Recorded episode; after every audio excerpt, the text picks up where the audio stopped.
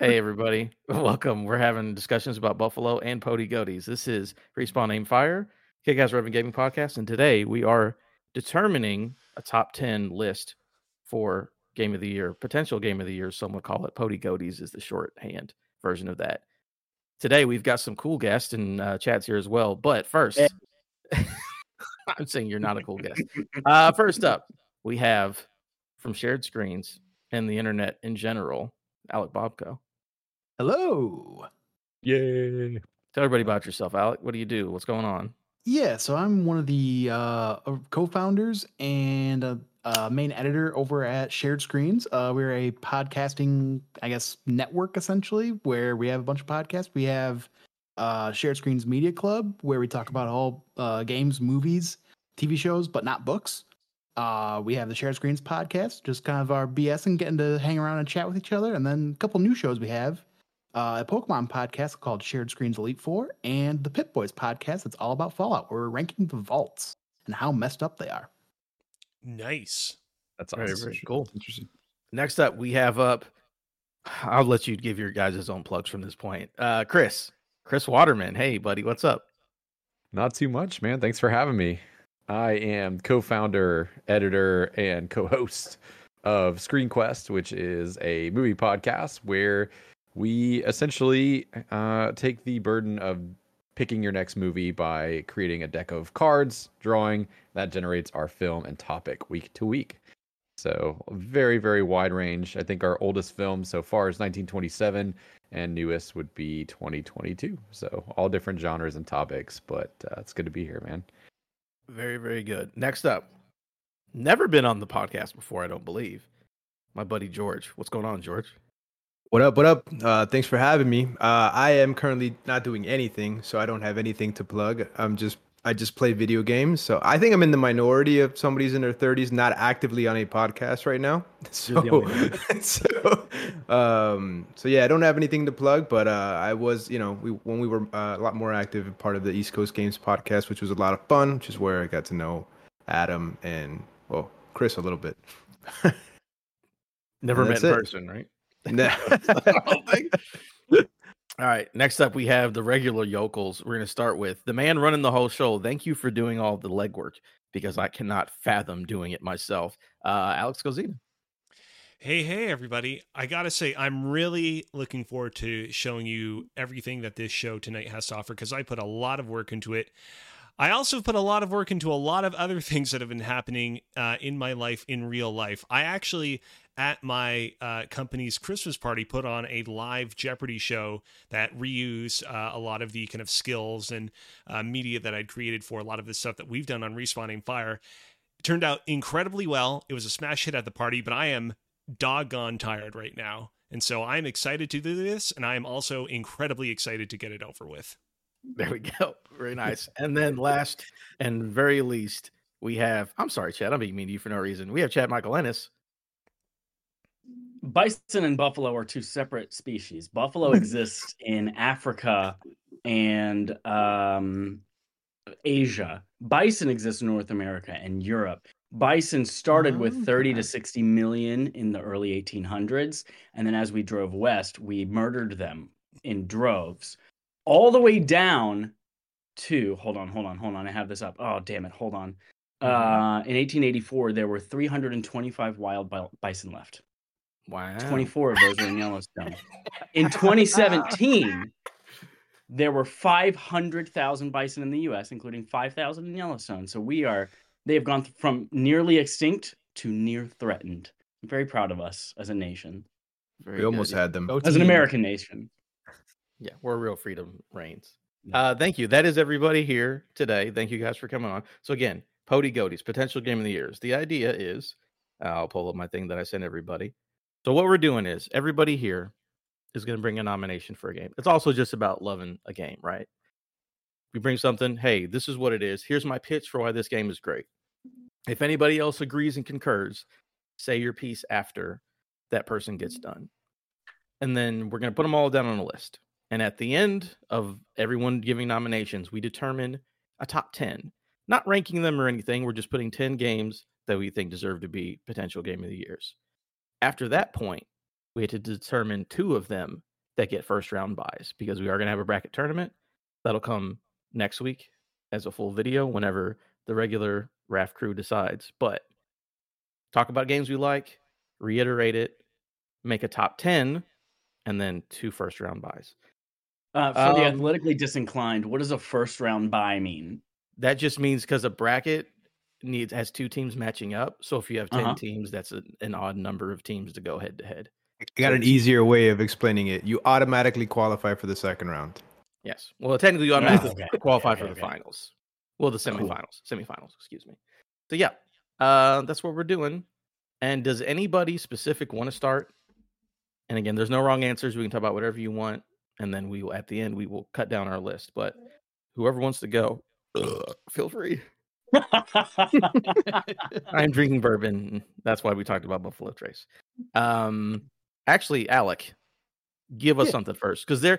So specifically, you Mhm. don't have to do this one, but I talked to Alec. I'm like, hey, there's a game that we have not played, but I know you have played and really, really like. So I want your pitch to be so Okay, good yeah. that whenever we go onto the tournament, if it gets in, we can't just be like, well, we didn't play. It was like, no, we can listen to what Alex said and judge it, determined on on the things that he said Pressure. about the video game. A lot of pressure. Yeah.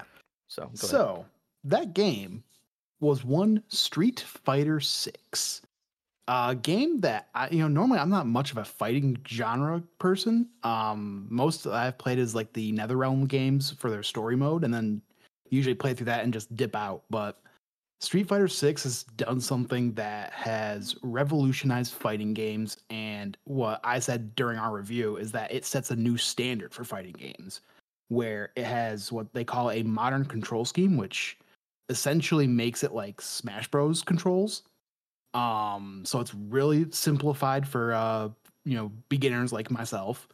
And they even have uh character tutorials to teach you the itty like nitty gritty parts of those characters. And they have one for every single character, even the new DLC fighters that are being announced. Um, and what's really cool is that they have what they call combo trials. So every character has uh they basically in their training room they go through like step by step uh how to play that character. And even in the middle of those tutorials, you can like literally stop the tutorial and like do that combo for yourself and like essentially play along with the tutorial of and it tells you exactly how to play that character. And as somebody that's never really gotten into the fighting game genre like i actually felt strong enough with the skills that i had that i actually went into online ranked mode. Oh, and i've that's- put over 50 hours into this game. It was my most played game on steam this year. How did online ranked mode go though? Not great. I, I didn't get it on bronze left that part out. So exactly exactly. Mm, mm, mm. but it's it's like i held my own against uh some guys that i played with uh some of the other shared screens uh hosts. And they've even told me like they've seen an improvement in my skills. Like so it's something that modern controls if, if uh you, you're supposed to or in theory uh you're supposed to you know use the modern controls use the tutorials and like the character guides combo trials to like get a hold like get kind of your foundation set. And then eventually when you're feeling um set with those you can graduate to the uh classic control scheme. Because the other thing that's uh with modern controls your attacks do do a little less damage and you don't have access to the full character's like move set so like one of the characters uh chun li she has like a couple different modes that you can play as her, but in modern control scheme, you don't have access to those. Um, you do you actually can do the actual classic uh mode controls in modern the modern control scheme, so you technically do, but it's they don't actually like list them. Um, but it's just the most accessible fighting game that's come out this year. I think it speaks volumes that like i- you know, even though online like ranked didn't go well for you, that the game Mm-hmm. was able to bolster your confidence to the point where like Mhm. you felt like you wanted to give it a try. Like that's really really cool and pretty impressive that there must be some kind of feedback loop, right, where it's making you feel like you are progressing and Oh, getting yeah. adept and I think that's really really cool.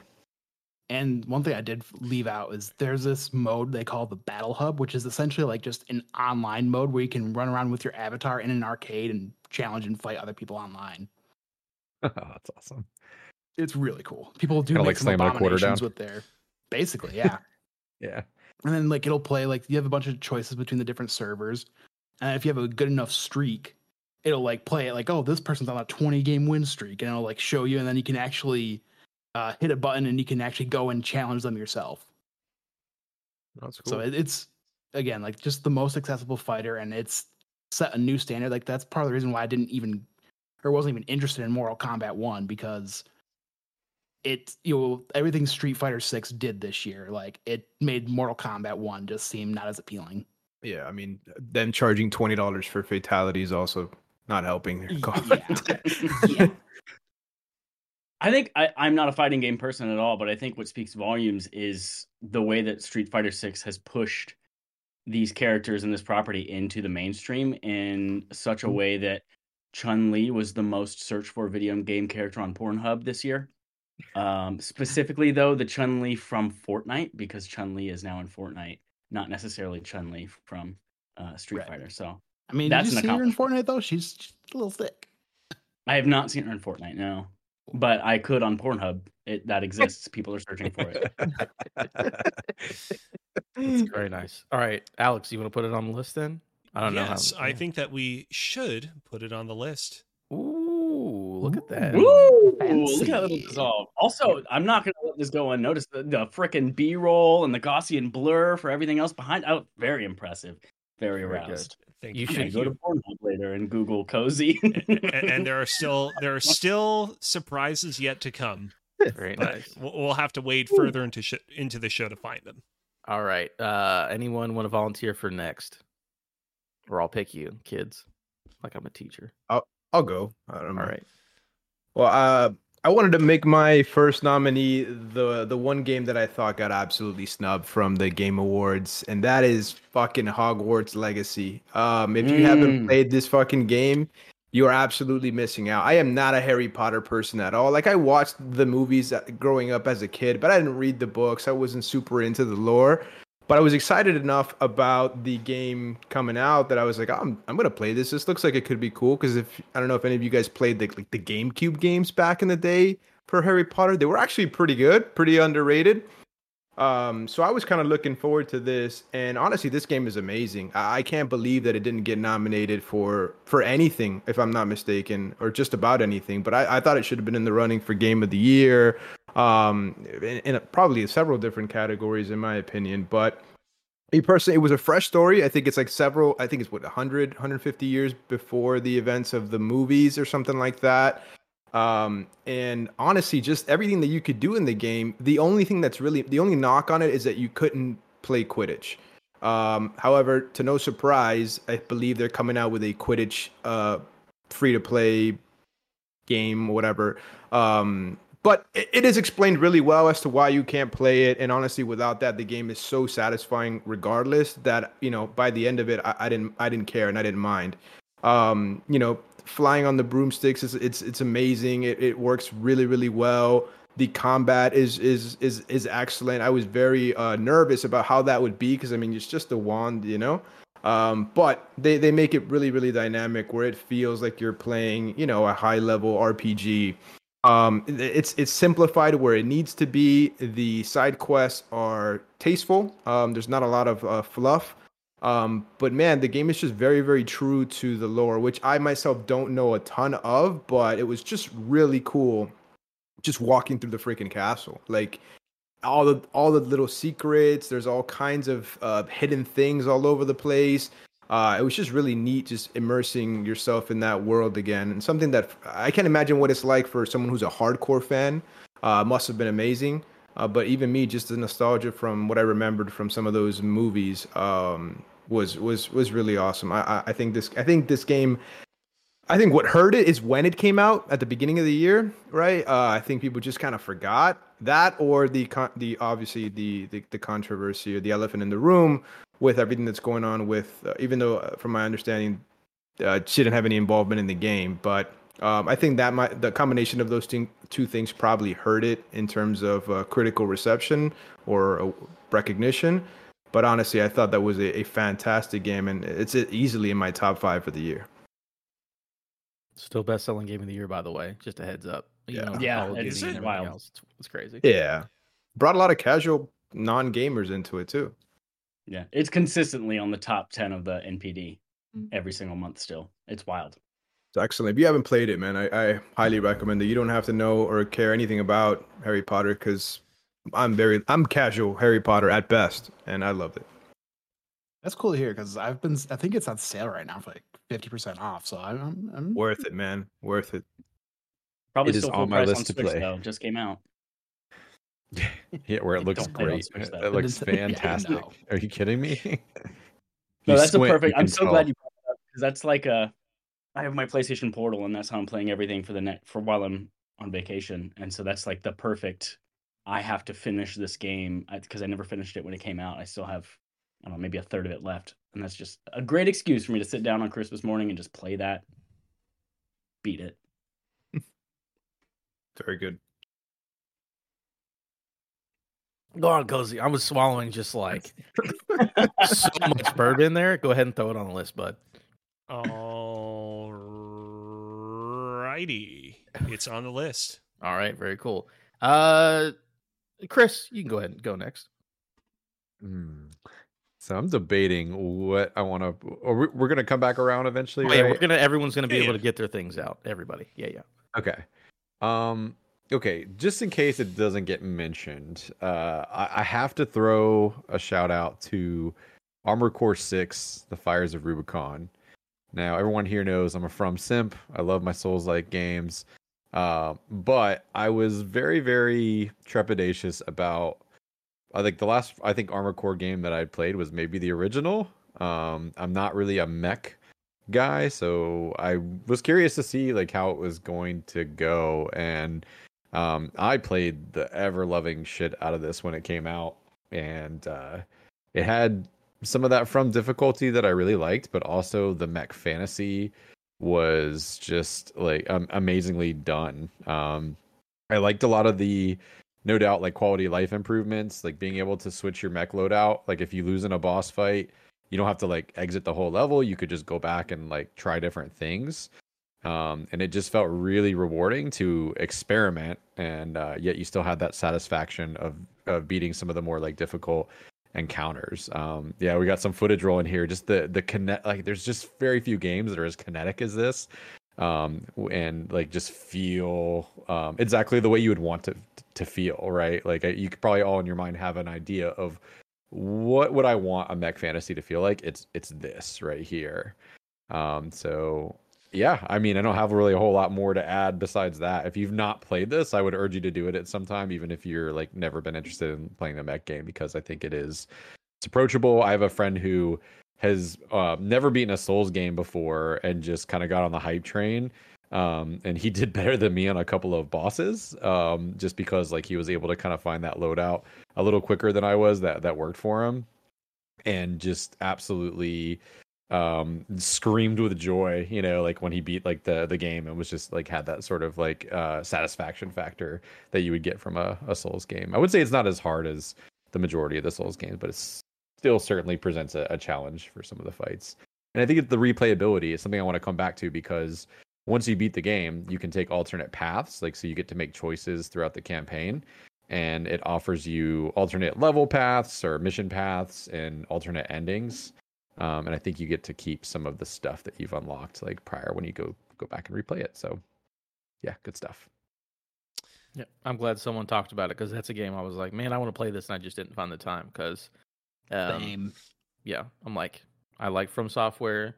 The idea of mech sounds cool, but then yeah, everyone's like, no, it's dope. I'm like, well, shit, let me get on that one of these days. So I'm glad you talked about it because It'll be a great game to play if things like dry up a little bit, you know, and you're kind of waiting for spring to kind of wind up. Like this is a great game to play. Like once you uh, kind of settle down from the things that you missed, throw I it feel into, like I, into that pile. I didn't have enough time this year to play all the games I wanted to play. Like I felt like No. pretty much every month I was consistently like knee deep into some sort of game. Like I haven't had any downtime, and yet still not enough time. Sounds Nope. like a new game is going on the list. Ooh, look at that fade in. All right, next, cozy. I'll let you talk. I know you're running stuff. I want to get your energy up. Go get your Tim Hortons, buddy. Let's go. Oh man, here we go. My metaphorical Tim Hortons. So here's the thing. Here's the thing. When we did the POTY GOTYs last year, I want to say that the maximum number of entries that we could put on this list was like 12, if I remember correctly. Like we narrowed 12 it down to indies and 12 AAAs. Yeah. yeah, I mean it was a little bit weird because like yeah we divided it up in that way, but the point is is you could only have a maximum of twelve games on the board at any given point in time. Uh, this time around, we actually have as many as twenty one spots that we could theoretically fill if we feel very passionate uh, about talking about a lot of games, which is why I'm bringing to the table a game that normally I wouldn't necessarily insert into a list like this, but because we got 21 spots to fill, I'm talking about the murder of Sonic the Hedgehog. Oh my god. Oh my god. We don't have to fill 21 spots, cuz We don't have to, but we can. Let me tell you a little bit about Murder the Sonic the Hedgehog. Murder the Sonic the Hedgehog, the murder of Sonic the Hedgehog. Even I can't pronounce it correctly, but that's okay because this game really took myself and a lot of people by surprise. Um, you know, Sonic, obviously a franchise that has a very storied history. The games have been up and down. Sonic Frontiers, which released last year, was very enjoyable. It was like, I think, my 10th favorite game of the year, but it was certainly a very flawed game. Uh, there are great Sonic movies and an upcoming third movie that looks like it's going to be just as great, but you don't know if that'll be bookended by a also very bad Sonic mobile game, which will release with completely busted controls. And so it was a pleasant surprise that on April Fools of this year, uh, Sega announced, hey, guess what? We're putting out a game in which we are finally doing the one thing that people have wanted to do for years now, which is kill off Sonic the Hedgehog. Everyone laughed. Oh, haha, Sega, what a goof, what a meme. And people dug into this game, as I did, and were surprised to discover that it is a shockingly well written game that does not overstay its welcome. Uh, it basically presents this fun murder mystery of Sonic and friends are there to celebrate the birthday of Sonic's girlfriend, Amy Rose.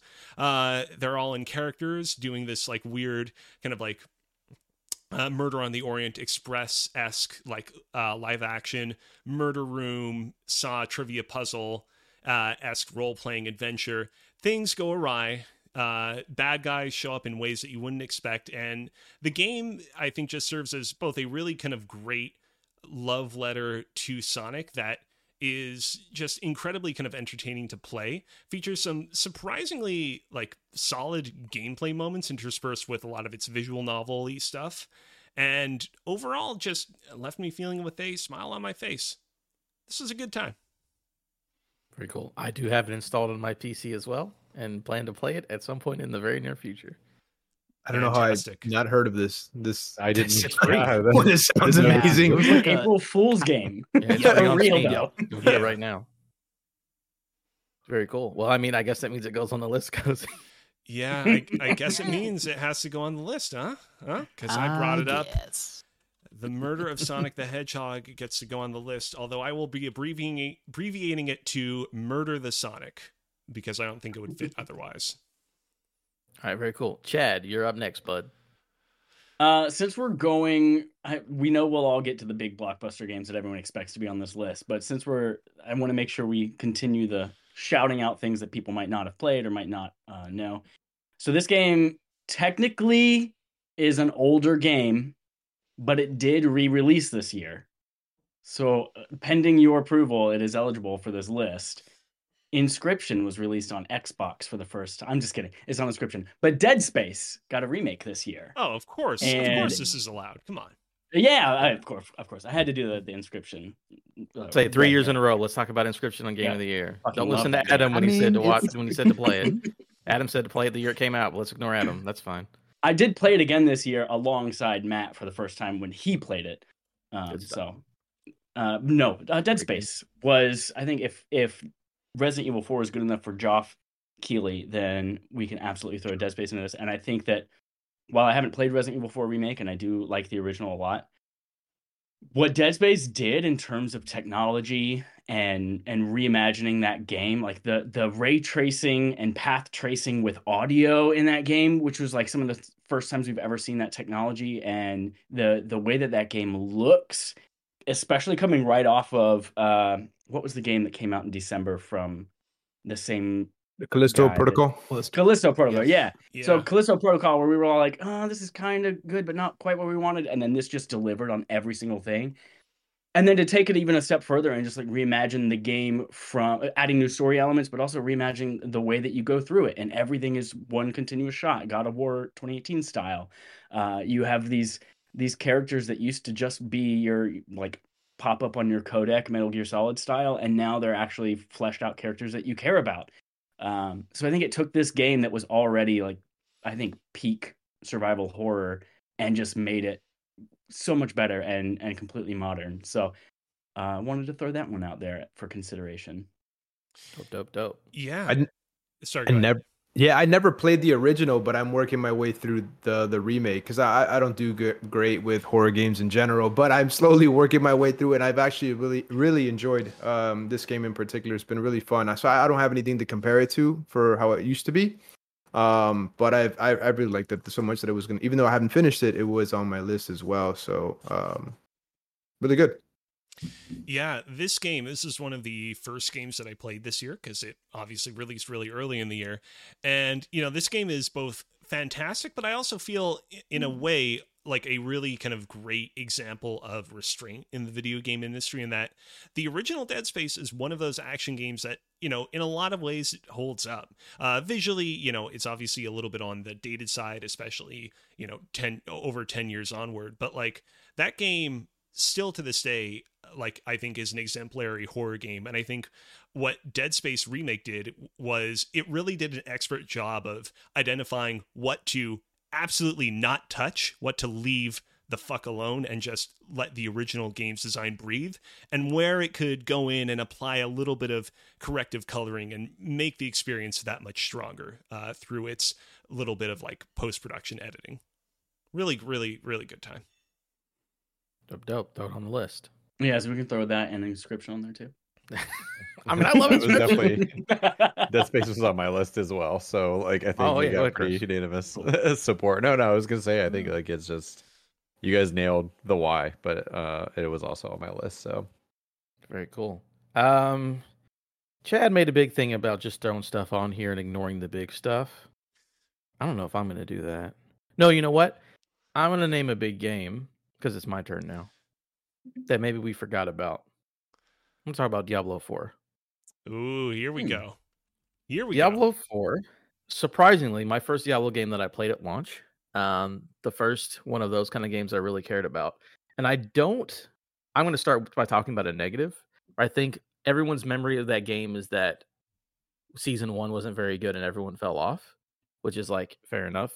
The seasonal content probably wasn't the greatest at that point. But I don't want to ignore that first month of Diablo 4 coming out and the fact that I put like 60 hours into a game genre I'd never played before and I had the time of my life. Like if I ignore the games as a service continuing evolving game thing and I just look at the story mode and what I did with that first character and that second character, that game was amazing. Like I actually played a multiplayer game with people that I don't play with to play Diablo 4 because that's how much we were into it. I bought the freaking extra special good edition to get it a couple days early because me and Chad wanted to play it. Like that's this game, it really did that. And again, I don't want to hark on the bad stuff or the, you know, the games of service aspect because we just talked about the story and the the characters and everything in that game when it came out and launched. Like, dude, like that was the jam. That's all we cared about in the summer. So I feel like people forgot about it. There's probably a good reason for that. But if we go back to fucking what July first or whenever the game, I don't uh, time is a, irrelevant to me. Uh, June or whatever. Like this is all that we cared about, and uh, I'm gonna give them a shout out for making like an excellent game and bringing me to a genre I did not care about. So uh, yeah, shout out Diablo Four. Put it on the list. Yeah. I think you I think you put that perfectly, man. I got I could not have described the experience with that game any better than that because that's exactly how it was for me. For like that month, I got my money's worth, man. I don't care how I've soured on the game a lot since since then. Yeah, in midway through season one, and that's it. I don't even play it anymore. But sixty bucks for what I got out of it, and how much fun I had playing with a bunch of people that I normally don't play with as well. Uh, I thought it was I thought it was excellent for that. Um, there's a lot of silly things with the game, but honestly, just bang for my buck. Obviously, this is before Baldur's Gate 3. That was my game uh, where I, I just felt like I got a lot of fun for for the money. It reminded me a lot of um, if any of you guys played the Division, where it was a game that was a lot of fun for a short time, like you know, a month or two. It was a lot of fun playing with your buddies, and then it just you know was really hollow, right? It just it wasn't as deep in in, in end game uh, content, but I still felt like I enjoyed the experience overall because I got my money's worth for sixty bucks, so seventy bucks, whatever. So yeah, it's um, it, it's weird to say this because you know the Diablo franchise as a whole, and you know Activision, Blizzard King are certainly not things that need our desperate love and support, but like I think the argument can be made that Diablo 4 is like one of the more underrated games of the year. Uh, as you said, Adam, like this game, you know, had a, a slightly lackluster season one, but since then it feels like it's really kind of picked up and is going to kind of continue kind of building and building even more and more momentum. Uh, I thought this game was a lot of fun when it came out, and something that we've not really kind of highlighted, I think, is just how unexpectedly strong a lot of the performances and writing uh, is in this game's single player narrative. You know, so many people come to Diablo for uh, the gameplay, the constant like uptick of numbers and statistics, and going into the menus and trying to min max your build. Uh, but there were some like genuinely great character moments, a lot of genuinely great heartfelt moments that uh, felt like it really uh, elevated the Diablo franchise's storytelling chops as a whole and I, I do want to shout that out. It has my favorite cutscene probably um, of the year. Now I've got one third left of Baldur's Gate three, um, but I, the only thing I would add is I think uh, the polish of Diablo four, like given how much there is going on mechanically on the screen and that it's all online, was very impressive. Like it was like I think it was shockingly low on glitches and, and things that you would normally see in a like a live service launch like this, like comparatively to a lot of franchises, including also, Destiny, which is a game I've been playing for a while. And Destiny, uh, but also Diablo three as well.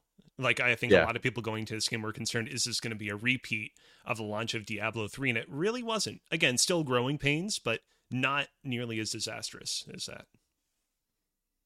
Very cool. Throw it on the board. Put it on there. I was just like, put baby it girl, put it on me. Uh, now we're gonna go. What was who was that? That said that? That was Ja Rule slash the board saying to put Diablo oh, on the board. Gotcha, gotcha. yeah. Uh, so I'm just gonna go in the order of the windows now. So Alec, you got your next one.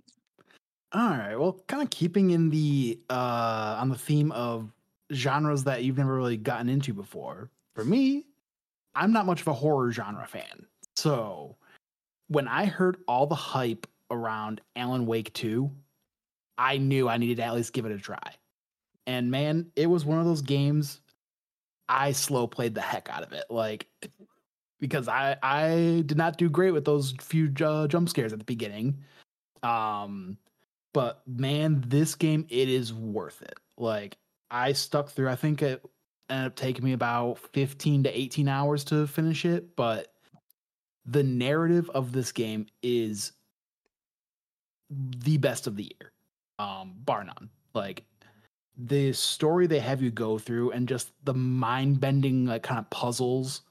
Um, it's just insane. Like what they do with this, what Remedy did with this game. Um, the technology just uh the fact of how they could just change the scenery at the you know uh snap of their fingers is just crazy um, you get to play as both Alan and Saga, which is Saga is kind of more like your typical survival horror, whereas Alan uh, his is more kind of like puzzle based, and you're trying to like figure out clues of like how to proceed the story or change the story to so you can proceed through those levels.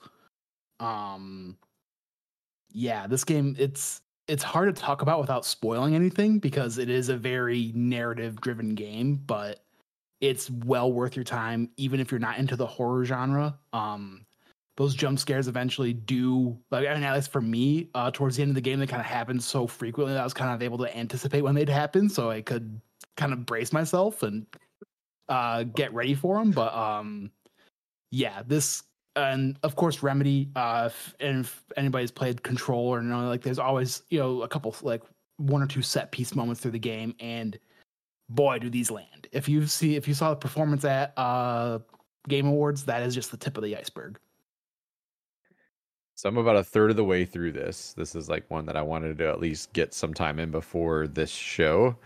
And I can safely say um, that nobody does it like Remedy, and uh, I cannot wait to finish this. I am also like kind of slow burning it. Like I'll do a chapter or two at a time, and then like Mhm. let it breathe just because I think there's so much artistry in what they're doing Yeah. and it feels so unlike anything I've ever played before and um, I really like it. Like I, I I vibe with the weirdness and I think like mechanically the you know without saying exactly how they work or anything like the writer's room and like the the mind palace stuff is so satisfying and interesting and it's a game that I find myself like I want to uncover every little inch of the map and find every little hidden thing because it's like it's worth my time. I'm not just picking up a collectible to like check a list. It's like, oh, something cool happens if I take my time and and find something like neat. Yeah, um, and yeah I like that a lot. And- I didn't even realize that until I beat the game. I was like, happened to look through the trophies because just playing through the game, you get a lot of the trophies and achievements. Like I saw, I had maybe like three quarters of them, or pretty close to that amount. And I saw I missed like two weapon or a weapon on each character. It's like, so there you can miss like pretty big upgrades throughout the game if you're not uh, looking thoroughly enough. I'll say Alan Wake 2 fucks super hard. Oh, Holy shit. That game is I just finished that earlier this week. And it's And I gorgeous was- too. First, it's a it's a it's a technical masterpiece. It looks wonderful. It's just like, okay, some people know. Most people know here. I don't like Kojima. I like Kojima the man, I don't like Kojima the games. And this is the weird stuff for me that works. Like I'm like, oh yeah, like Yep. Twin Peaks, but fucking X Files mixed together and had a baby and made a beautiful game. I can do that. Chad, Yeah. I can explain the whole story to you. I know every single plot point. I know everything that's happening. I'm so happy that I can put it all together. Um, yeah, I adore this game. It's great. It's wonderful. The set pieces are great. Game looks great. The actors are all good. They just go wild places, and I'm like, this is working for me. So Yep. I'm I'm absolutely. I feel like when we were watching Keighley's Game Awards, I was like, there's three contenders in basically all these categories, and Alan Wake was one of those three in my mind. And Yep. you know, I, that's just how I feel. This game is amazing, and uh yeah, I second or third or fourth this uh nomination. I was surprised this year that I even played this. I like famously hated Alan Wake One, one of the worst Really? games I ever played. Like I hated playing people? it, What? and What? and uh, so I wasn't even going to play this at all until reviews came out and everyone said this is the like best thing that's ever come out in life since the second book of the Bible. And um, I, I know a lot of Christians are are forsaking the Bible now for Alan Wake Two, but um, no, I was I was honestly really surprised that I that I played it and that I fucking I was consumed by it. Yeah. And in all sorts of ways. Like I was frustrated by it in so many ways, but those frustrations looking back on it now were like I was frustrated in a way because I was invested so heavily in what was going on and what I was trying to figure out and the lore and the mythos and what's happening with the story in a way like I finished that game and watched 5 hours of of people explaining that game to me because I wanted to be in it and I wanted to have my entire head wrapped around it. And even though I did have like some technical glitches pretty frequently throughout, I still feel like it was the most technically impressive game this year in terms of like doing new things uh, and innovating and pioneering new types of of interaction and that kind of stuff in video games. So Mhm. like this game's incredible. It's fantastic. Uh, I'm looking forward to slash bracing for when we talk about this game because so far this is the most conflicted I've felt about a game on this list. Uh, but we will save that for later. Wake. Baby girl, put it on me. That that part is good. The wake stuff in the game is good. Wake. You think that's Ja Rule in there too? For sure. Uh who just did that? Who said that? who did that game? I believe it was Alec. Alec. That was me, Alec. yeah. Okay, so Chad, you go next. Um, I can't let this go any further without putting Comp Jump on the list. Oh yeah, hell yeah. That's it. You don't have to write that one down, Cuzzy. Don't you dare put that on there. no, uh, uh, Final Fantasy 16. Final Fantasy 16 is the reason why a lot of people stopped playing Diablo 4, and it was it at least started the first I don't know third or half of the game in such a fucking you know Game of Thrones twists and turns, leave your jaw on the floor. I had no idea that was going to happen, kind of thing. But then continued at least with the action and the huge set pieces and the the icon fights and everything. It was just it was so over the top and it felt like a like a well crafted if I don't know if like King Kong versus Godzilla were made into a good narrative game in medieval times. That's kind of what it Yep. felt like. and it was it was fucking amazing and I enjoyed every bit of it until I played the final run for the trophy because that was miserable. Um but yeah, Final Fantasy 16 fucking spanks, baby. I, w- I will say, Chad, I totally understand what you meant when you said King Kong versus Godzilla. But the moment you said King Kong, the only thing I could think of was a really bad King Kong game that came out earlier this year. And I was like, what? What do you mean referring to? I get what you mean. Giant kaiju going at each other, it being really cinematic, but that was funny. Yeah. Man, like this is also on my list. I was almost debated doing it this time go around too, but um this is one of those games that I legitimately have not stopped thinking about this entire year because of some of those boss fights. Um the main one for me because everybody was hyping up that Titan boss fight, but for me that Bahamut boss fight. Like that's the one that stuck with me this entire year because it is just an anime hype moment. Man, I've got it This sitting in the biggest wrapper. regret.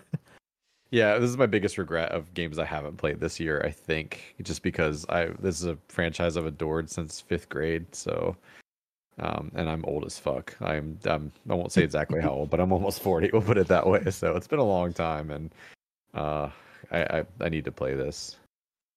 That's the truth. Does it go on the list? Yeah, take off Comp Jump and put on FF16. No, put Comp Jump off. That's No, not a real thing. Th- There's enough space for both of them. No, there's not. Yes, Okay. there is. Anyways, I don't know, man. I've got all, quite a few games we haven't brought up yet. So. yeah, that game didn't come out this year. Uh, Chris, you're up next. Mm, all right, I'm gonna do one more like less obvious choice, and strangely enough, it's a game that I've not even played. Um, and I'll explain here. So I want to nominate Dave the Diver, um, which is a game that I bought. We're not doing and- indie games. Oh I'm no, indie games. Oh, I'm oh, just kidding. I'm just I- kidding. I was on last year, and you guys said I kind of separated, so I was like, "Whoops." Um, but um, I intend to play it. I, I bought it to play, but um, over Thanksgiving holiday, we went to visit my uh, my folks, and um, I installed it on my Steam Deck and told my wife, like, "Hey, like you might like this. Um, I've got to work on Black Friday, so see see how you feel." And then flash forward to Sunday as we're like getting ready to leave, and she's put 16 hours in two days. Like literally was like hardwired into the power outlet with the Steam Deck, just playing the hell out of it. And every day since she comes home from work and sinks like an hour or two into Dave the Diver, and watching her like, and she's not a gamer, so like watching my wife is not a gamer, connect with a game and like show me the funny cutscenes and all the mechanics and just like w- watch her sort of discover the joy of a satisfying gameplay loop and like really great storytelling um it's just been it's been a joy because um like frankly i don't know. I think it speaks volumes that you can have a, a game like that for a non-gamer that can suck them in deeply in a way that's not candy crush uh, like esque. Like no no offense if you love candy crush but like it's not like mobile game um you know uh endless uh microtransactions and whatever. Like it's just she actually enjoys everything that she's doing and it's been fun to watch her overcome some of those challenges and um it has her asking the question like what should i play next which is like something that i never thought i would hear come out of my wife's mouth but um i think it deserves to be on the list like and what i've seen like obviously i've watched her play like here and there like as we've been sitting on the couch or whatever but um it looks like a phenomenal game so yep, Dope, dope. Anyone else play it? Yeah, I played a bit of it. I think maybe about five to ten hours I put into it. Mhm. Um, I've I've loved it. It's just one of those things with the way 2023 has been. It's been hard to just kind of go back to smaller games like that when we have these big juggernaut titles. Um, I enjoyed, did enjoy every bit I played of it. Uh, like uh, Chris said, the gameplay loop is just, uh, it's it's just perfect. Honestly, like the, you know, you go through this underwater sea cavern that's procedurally generated. Uh, every time you go under, you know how most roguelikes, roguelite is, roguelite games are.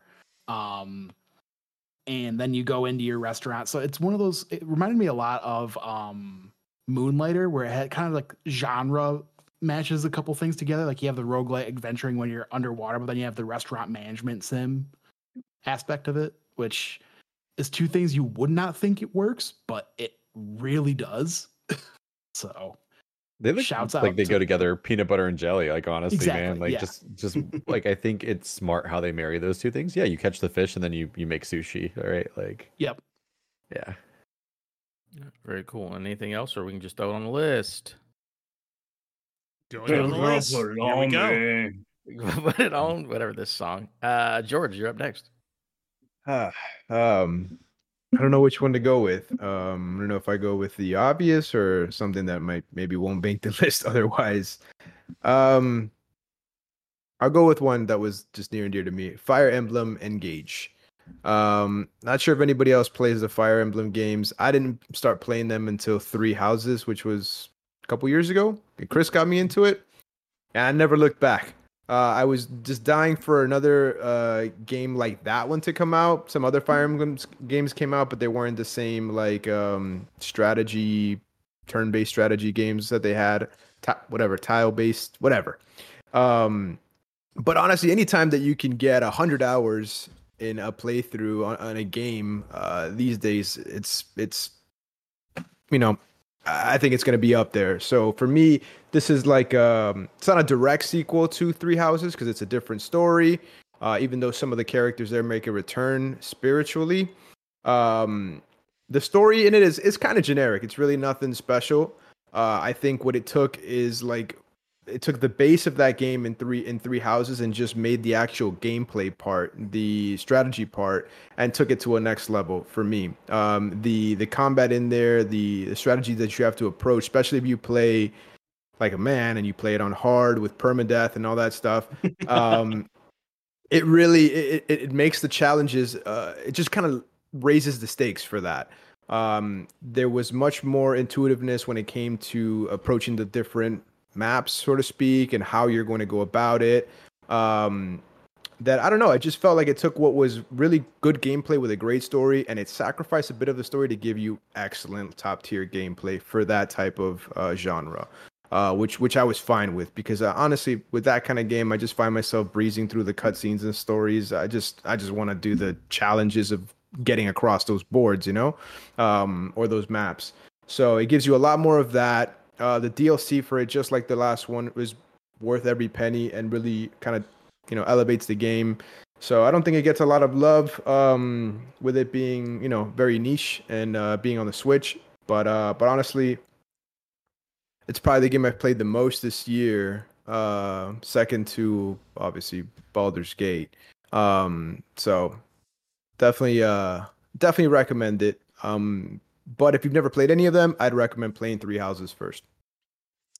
Uh, I, I did not play this game, but I will say, you know, uh, some people took this game to task when it first released for, you know, being comparatively to Three Houses much more of a story light experience. But I think it's cool that, you know, even in 2023, a developer like Intelligent Systems can go, you know what? Our next Fire Emblem game is not going to be a game that's focused on topping Three Houses cinematics, but a game that is more insularly focused on just that you know, really addictive Fire Emblem gameplay. I feel like a lot of studios nowadays are kind of trapped in this vicious cycle of, well, the next Spider Man game has to be even more bombastic and cinematic than the previous Spider Man game. The next God of War has to be even more God of War than the previous God of War. And it's cool that uh, Intelligent Systems is still able to be like, you know what, we're going to make a Fire Emblem game that's uh, perhaps disproportionately focused on gameplay over everything else and people you know still enjoy it still buy it and you know everyone's happy despite all things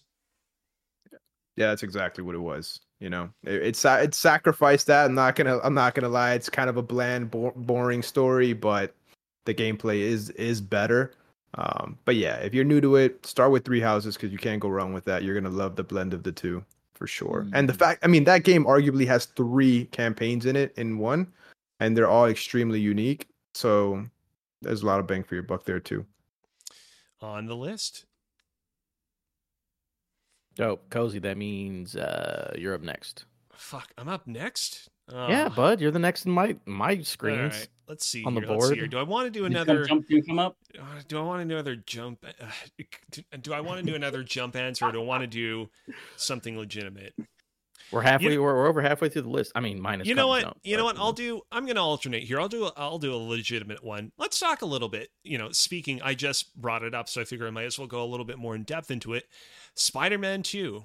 Uh, Spider-Man Two, uh, a game from a studio that definitely has not been in the news recently for some uh, very unfortunate and sad things that have occurred to them. Um, man, I will say, you know, this game might have been absorbently cost uh absorbent uh, no, no, no. man i'm trying to launch myself into a big speech about this game this game perhaps was not worth all 315 million dollars that it cost to make but damn, I enjoyed myself quite a bit with this. The original Spider Man on the PlayStation 4 was a game that I had a lot of fun with. I think it remains uh, a game from that generation that I really look back on fondly in terms of its gameplay, but I thought its story was a little bit lacking in moments. Uh, I thought that uh, the relationship that uh, Peter Parker had with the police in that game was a little bit weird, and I thought that it oftentimes played things safe instead of really uh, kind of craning its neck out there to deliver a kind of like more novel Spider-Man story. And Spider-Man 2 really surprised me in terms of how much um, its sto- story kind of pulled its weight and delivered a narrative that I was not fully anticipating. You know, every single Spider-Man story at this point is always going to hit on some familiar beats, especially if it's a story as quote unquote known as the Venom story. Uh, but this game really, uh, I, I think, took me by surprise, and I think delivered the kind of level of quality writing that I feel like um, Insomniac is uh, always has had in them, and that I feel like they really managed to kind of execute on this time around. I- love Spider-Man 2, honestly. The my only criticism of the game, and it's kind of unfair because I don't mind it, but it's just they played it safe to me. Like they they um if it if it's not broke, don't fix it, right? They literally just took all the good stuff from the prior games and gave us that. Um, I don't think they did anything innovative. The story is top tier, excellent narrative. I really enjoyed the story. Uh, I, it surprised me in some of the things, the, the creative choices that they made that I wasn't familiar with, at least. But um, but I thought I was missing something that just really set it apart to maybe contend, re- seriously contend for like a game of the year, in my opinion. I don't know. Maybe that was their opportunity to incorporate co-op or something or something cool like that. Um, but the gameplay is so fun. Um, it's such a well-written story. Like, I mean, come on, being getting to play as uh, wait, are, we- do we, is that a spoiler? What Miles? He's right there on the screen. Getting no, getting to play as Venom. Sorry. oh, okay. Um, Fantastic that was moment. that was awesome. That was so awesome and so rewarding and satisfying. Um, you know, but I feel like if they had just used uh, Mary Jane more, they would have been a lot more efficient in some of those levels, given how overpowered she was. But uh, but it was a it was a really good game. It was so much fun. I I mean, I know that I don't think they innovated too much, but I really loved the transition between playing both Spider Mans. I thought that was super cool uh, how there was things that were designated specifically for each one and how you could you know when you're free roaming you could switch between the two i thought that was really neat um personally so And the Yeah, my fast one- travel. Oh, Um, just mine's real, real quick. That's real right. Yeah, Adam, fast you travel. don't mind. The one thing for me, because again, we've, we're talking about it a lot. Uh, when it comes to like polished and like feeling gameplay, like this is near the top for me. Just like, oh yeah. and you're playing a video ass game video game ass video game. Spider-Man Two is like, yes, this feels very good, and this is a very, Uh, a fun video game to play. But go ahead, Alec. That's all I have to say. Yeah. No, I was just gonna yeah, quick say like the fast travel in this game is just insane because you can literally pick any point on the map and it's just like you'll get teleported just basically in that general like vicinity. Like Yep. there's no like fast travel points like there were was in the first game. Though it is really satisfying to just go there yourself. Oh, Now yeah. that now that you can basically fly, man, that was freaking cool. Mhm. Yeah, I there think, was yeah, a the- trophy. Uh, Yes. to get from one corner to the other. And I'm Yeah, like, this is I had- impossible. I had to look that shit then- up. Oh, There was no, it no, was I, so I- good. yeah, I just, I couldn't do that Oh, yeah. alone. I had to figure, I had to look it up.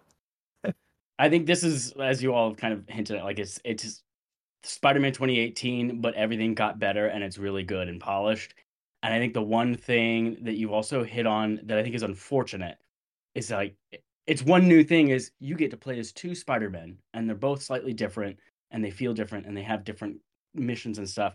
And then within a matter of days, Alan Wake 2 comes out and says you get to play as two different protagonists and they're wildly different and the gameplay is different and the way they interact is complete and it just completely that new innovation in Spider-Man got completely overshadowed by someone Yeah. who is doing taking huge creative risks uh, which is unfortunate but I think that Spider-Man 2 still deserves every bit of its spot on this list for what it is by itself Yeah. The only thing I have to add is um, good job, Cozy, in uh, the correct spelling of Spider Man with the hyphen and everything. Good job. Thank you. Oh, Spider Dash Man. Yes. yeah. Yep. I did that uh, uh, on a hinge messaging.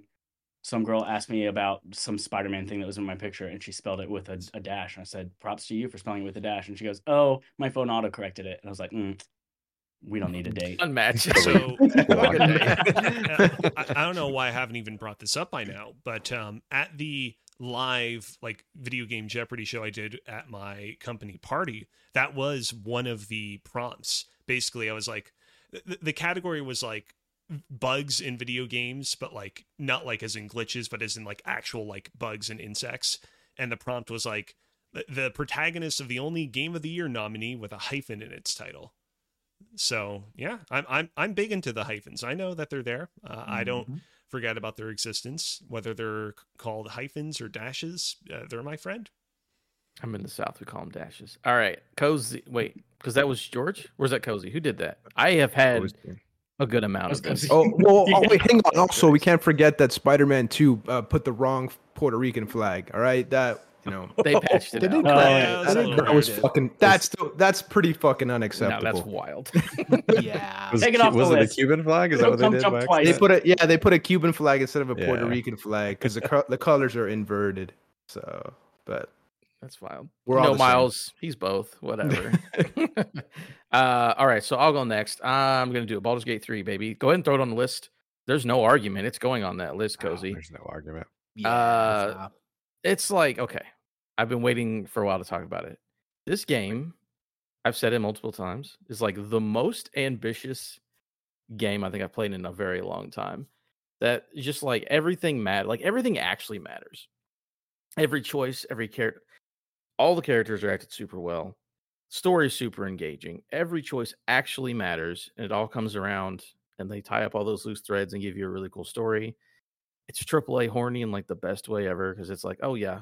Again, like I, I've said, it's like it's Mass Effect, like the good parts of Mass Effect, but then in a D and D world with a ton of polish and you know a million years of development, uh, and just like everything about it is just like over the top amazing. Like it is, it is astounding that this video game works and exists like at all. Like it doesn't make sense. They figured it out. Like between Act one, two, and three, it's like you're basically playing like three amazing, awesome video games. Like you could literally just play Act One, and that would probably be a top five game of the year. yes, there's Uh, three games in there. There's three uh, game of the years in here, and it's so good. And the, again, the characters are so well acted, and none of these voice actors are super well known. You know that I knew of, anyways. mhm. Uh, but it's like, no, you guys are putting your all into it, putting your heart into it.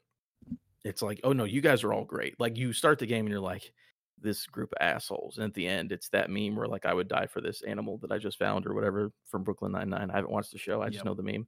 Um, but no, it's great, and it's got the D and D ness of it, where it's like, can you think of an again? If you play D and D, you'll get it. It's like, all right, Dungeon Master, here's an idea I have. It's stupid as hell can I do it? And the game's like, go for it. And then you can just or do it try at least. Yeah, try like- and see what happens. That's the same thing with story stuff. It's like, what if I wanted to do this? Let's try it out and see what happens. Like, oh, it worked. This story moment, this gameplay moment, this whatever moment worked because you just wanted to try it out, see what happened. I was like, okay, I've got to kill this bad guy. What if I like put ice on the ground so he trips, and then I put ten explosive barrels around him, and then I jump from hundred feet in the air and land on him as an owl bear? It's like, yeah, go for it. And then there will be a story ramification, and we'll keep track of it, and it'll come back around, and it will matter. And it's it doesn't make any sense, and it's wild but it is i mean i don't have to argue with anybody it's fucking one of the best games of the year bar none it's great and again another one like Inscryption where i called it years ago but let's pretend like adam hasn't been talking about Baldur's Gate 3 for years that's fine That's ignore it. I've been, I have been hearing him talk about that for I, this to me Yeah, I was was like say, I think ECG was still around. yeah yeah he was he was he was talking about the early acts This to me is like this should be discussion for best game ever. Um, in my to, to me, this is the pinnacle of gaming at this point in in, in our in our lives. Uh, man, for sixty dollars in, in a- in a world full of microtransaction and unnecessary DLC and day one DLC, like I I just you know to me like I want it. This is a hundred plus dollar game when you think about what you're getting in, in in return for your money. Like I wanted to find a way to give them more money, so I bought a copy for a coworker because I was like, I someone else should play this. Like someone else needs to experience what I experienced, and even though his experience will probably be completely different than mine, um, it's just you know I've never played a Baldur's Gate before, uh, a game before. I've only done one D and D campaign, but this just uh, this is just to me incredible. I I love this game so so much. All of the characters, the, the character development, like I, I connected with all of them uh, really. And I, I don't know, uh, like to me, this is in, in my top five of all time, and, and I think to date, uh, just this is the best game that the video game industry has has put out to date in terms of I don't know everything. Uh, it's just an incredible game uh, all, all around, and I- I'm I'm I'm sad that I don't know that we'll see anything like this for a really long time. I, I don't think anyone's can, gonna be able to top it or come close to it, and it's just kind of like really elevated my expectations. Unfortunately, even though there's already developers saying to temper them because it's not happening. I don't know, Uh, guys. one thing- Should we put this on the list? Fuck. We're not Is doing indie games. Yes, you should. Um, the don't one thing that. I'll Deserves add three is spots on the list. All right, it's your I- job. You have to convince Chris me. You have to quick. convince me, Chris. yeah Should Chris it go on the list? It all hinges The on thing I was you. gonna add, if you haven't played this, like uh hosts or listeners, like something that video games rarely do that this game does exceptionally is to make failure not feel bad and to make it interesting. So like when you try to do something and it doesn't work, it's often worth like like, like I know I saw a lot of people were save scumming.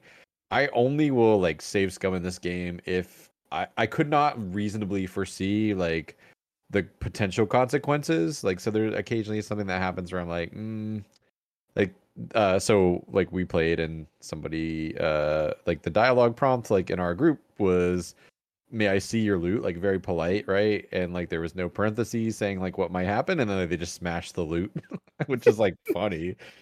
Save scum, like for something like that. But overall, I like I encourage you if you play this game, let the dice like ride and just like see what happens. Like, and I think so many games don't do that where like you feel devastated be- when you make a choice and it goes poorly uh, and you kind of feel punished. This game does not do that, and I think it's a very rare thing for a video game to try to encourage you to just live with the consequences and not feel like it's bad. And and I like I can't wait to play my next campaign of this because I plan on doing things very differently. Like just the difference from playing like with a group and doing like kind of largely the same things uh, as my solo campaign, but still seeing like how like the butterfly effect will will will kind of come out like just uh making a small deviation here or there is like just it's so impressive.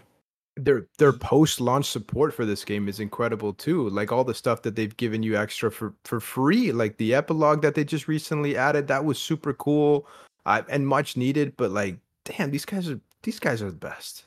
They're the best. It makes me want to go back and do Divinity like original Me, sin. me too. I'm gonna I'm gonna go and do that and finish that. It's not gonna be the same, but I love these people, man. Yeah. Yeah. I've put maybe 20, 30 hours, didn't even get out of Act One. Like, I need to go back to this game. I'm absolutely in love with it. Um, going back to the bad dice roll, I did. There was one time I did save scum because I got a one uh, when I was trying to get Shadowheart out at the beginning. oh fuck. yeah, so that was. I think I read like s- to my point, she does like y- like you have another opportunity to uh save her. I think. I don't think the game is that mean. Yeah, but then she's that's- mad about it though. exactly, exactly. you don't want Shadowheart mad at you. Yeah, that's true. Oh man. If you haven't finished it or played it, like it needs to be the next thing you play because it's it's it's that good. Like it's a generational game. Like I, I don't know, man. Fuck. That's Have we even convinced crazy, you, like- Cozy? I mean, I don't know. I mean, there are so many other jump games. All right, it's going on the list. It's on the list. There you go. Hope you're happy. Okay, Alec, you go. I'm gonna pee, but no one will know except for the video watchers and the fact that I just said it. Yeah. Everyone forget the last four seconds. Okay. Hmm. So this is. Hmm. I'm. I'm hoping that this other one, the other game, I so I'm gonna mention Star Wars Jedi Survivor for my game because that is easily one of my favorite gaming moments of this year. Um, trying not to spoil it, but I'll just say the mining droid segment. Um, for those of you that have played it, you know because that is one of those moments in gaming this year that I legitimate, legitimately like dropped my controller, like set it on a table, and just had to like pace around the room for a bit just to process what the heck I just saw.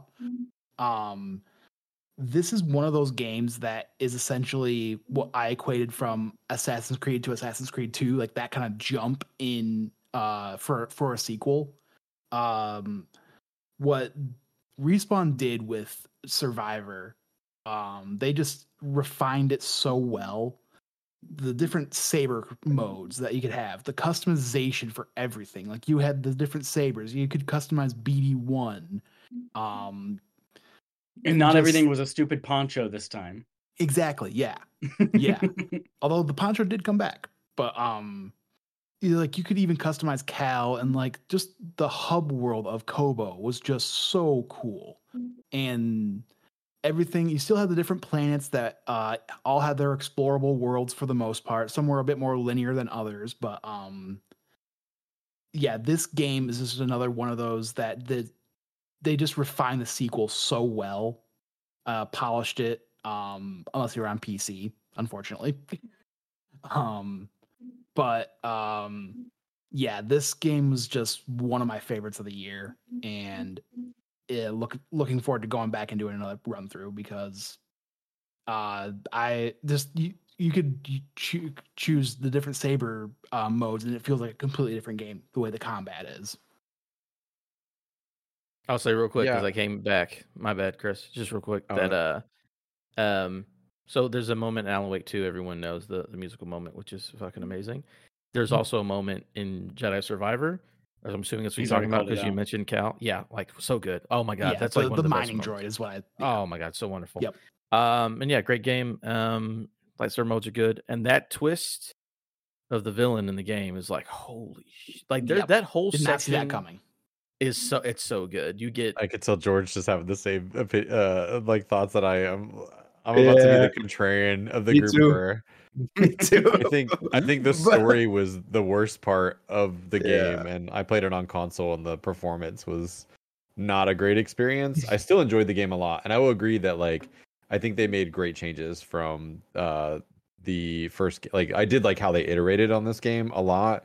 Mhm. Customization, move sets with like the lightsabers, traversal. Like, please more games. Like, just give me my original powers like right at the start. Like, don't make me Yep. re-earn shit that I got. Like, I think all that was very smart. Um, I really didn't like the story very much. I liked aspects of it.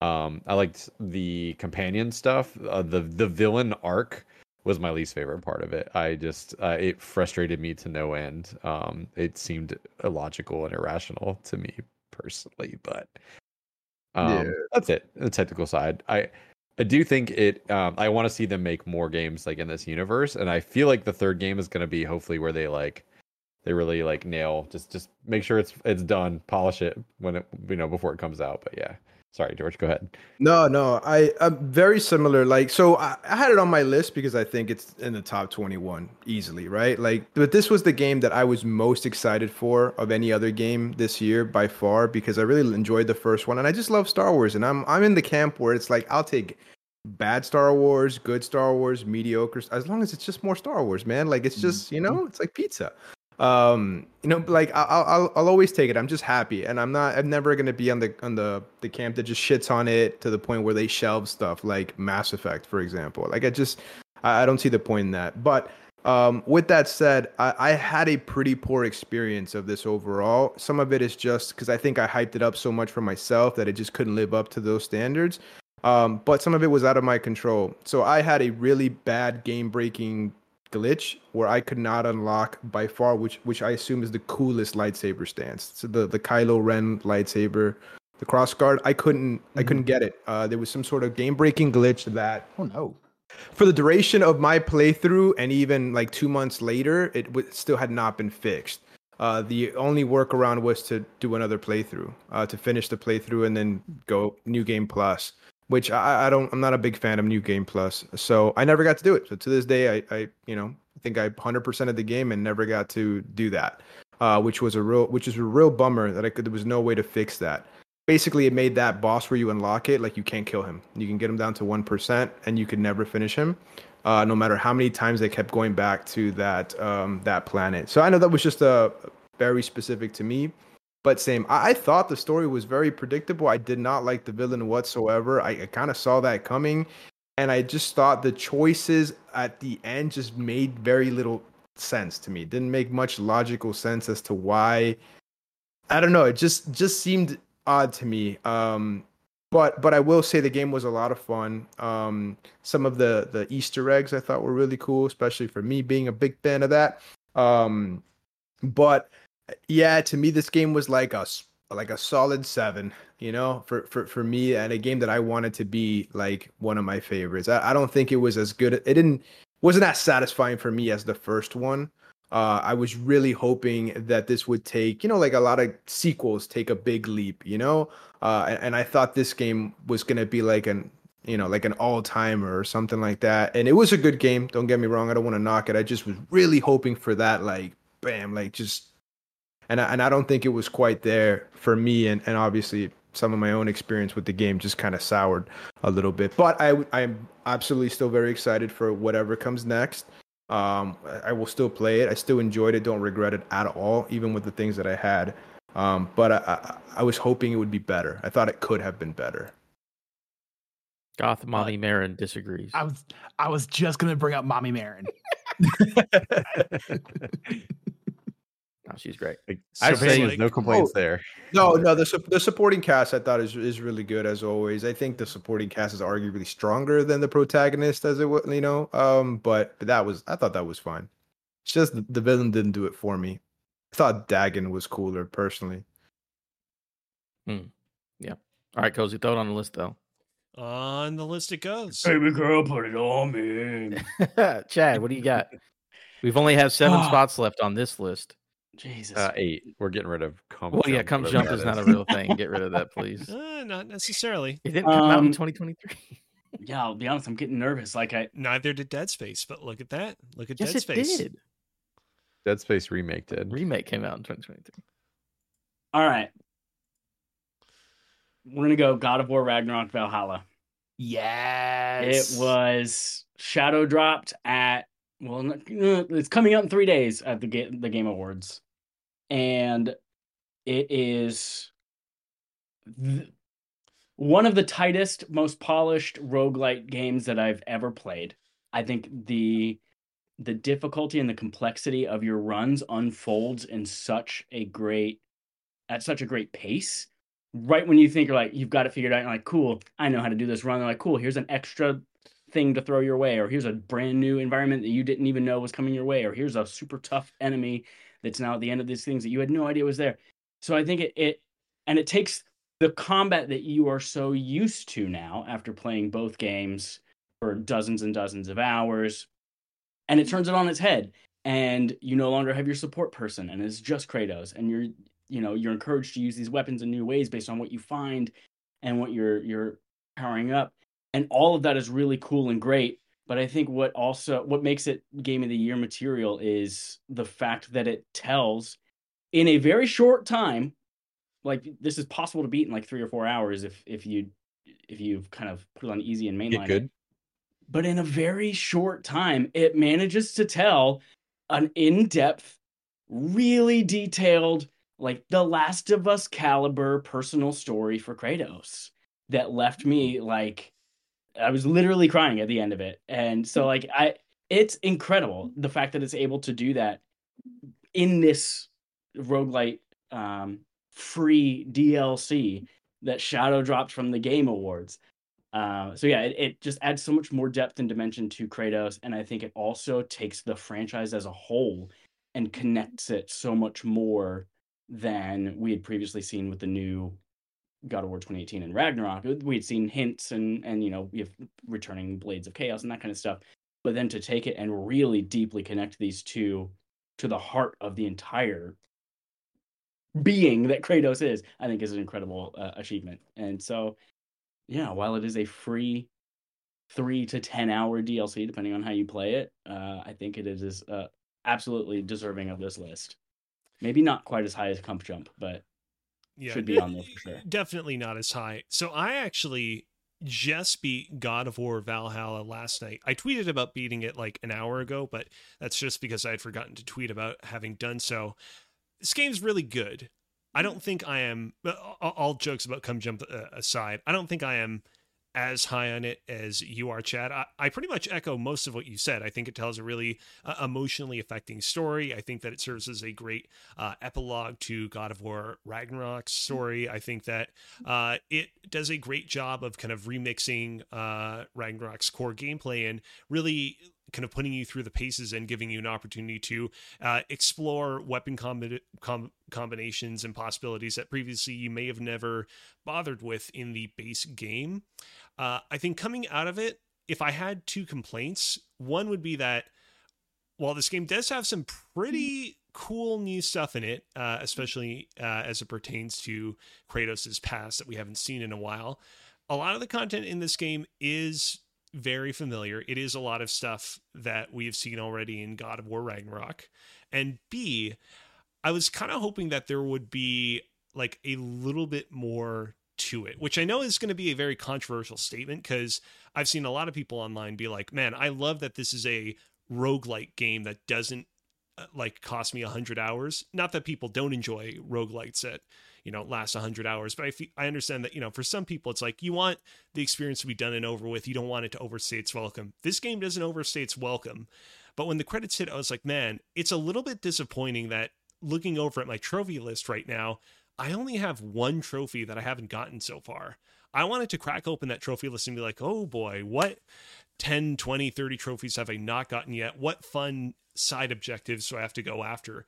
And seeing that there's just one Coliseum Marina thingy that I have to fight in is like, ah, I was kind of hoping that there would be a little bit more incentive for me to do more and more further runs. I still do plan to go back to the game, you know, mop up some collectibles, get that final trophy. But uh, yeah, I actually, if anything, kind of was hoping there was even more of it. But I suppose that, you know, in a roundabout way, that's a testament to how good this was that I, you know, kept wanting to keep playing it.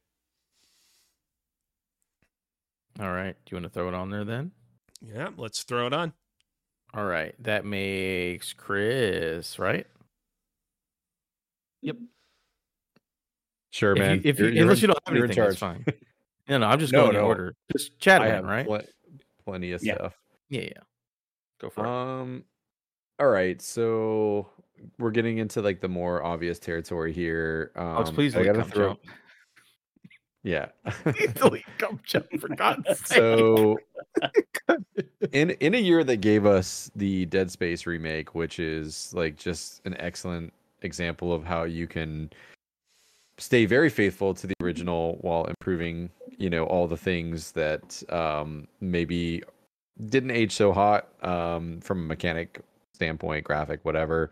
Uh, it's impressive that we got Resident Evil 4 remake, which I, in my opinion, it's like a Resident Evil 4, the original, is a perfect game to take that and to make uh or to, to put out a remake where like it is as perfect as the original with all the bells and whistles of amazing graphics and all the cool things that you would expect in a modern game was just was stunning to me like i remember seeing like the uh, the reviews drop and be like there's no way. But like how? Like how how could it be that good?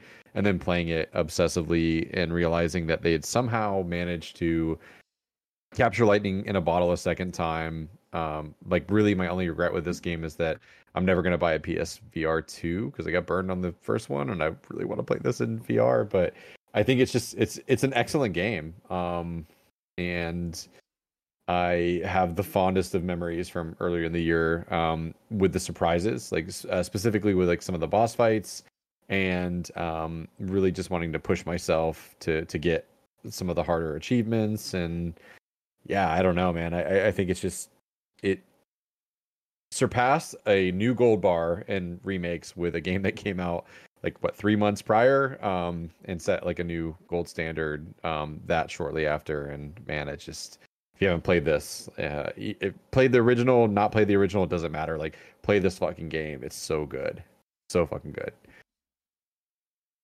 It's on my list. Uh, one of the co-hosts over at Shared Screens, uh, Josh, he is right up there with this game, like one of his favorite games of all time. And he was telling me that, hey, if you can make it through Alan Wake 2, you can make it through Resident Evil 4. So it's not scary not at all mhm. yeah i mean like, there's there's bits that are action. tense you'll be fine. Yeah, you'll if Yeah, you made it through Alan Wake, you will make it through this no problem. So if Yeah. that's what's stopping you, like you're you're good, buddy. Oh no, I've already Um, bought it. It's downloaded on my PS5. I've just got to find the time to play it. Good man. Oh. Yeah. Yeah. Um. I, this is the only game I've bought more than this is Super Mario World because Nintendo gonna Nintendo and it's like oh wait like Good old oh, backwards tax. compatibility like I'm sorry like I, I don't speak consumer friendly and you're like well but okay anyway yeah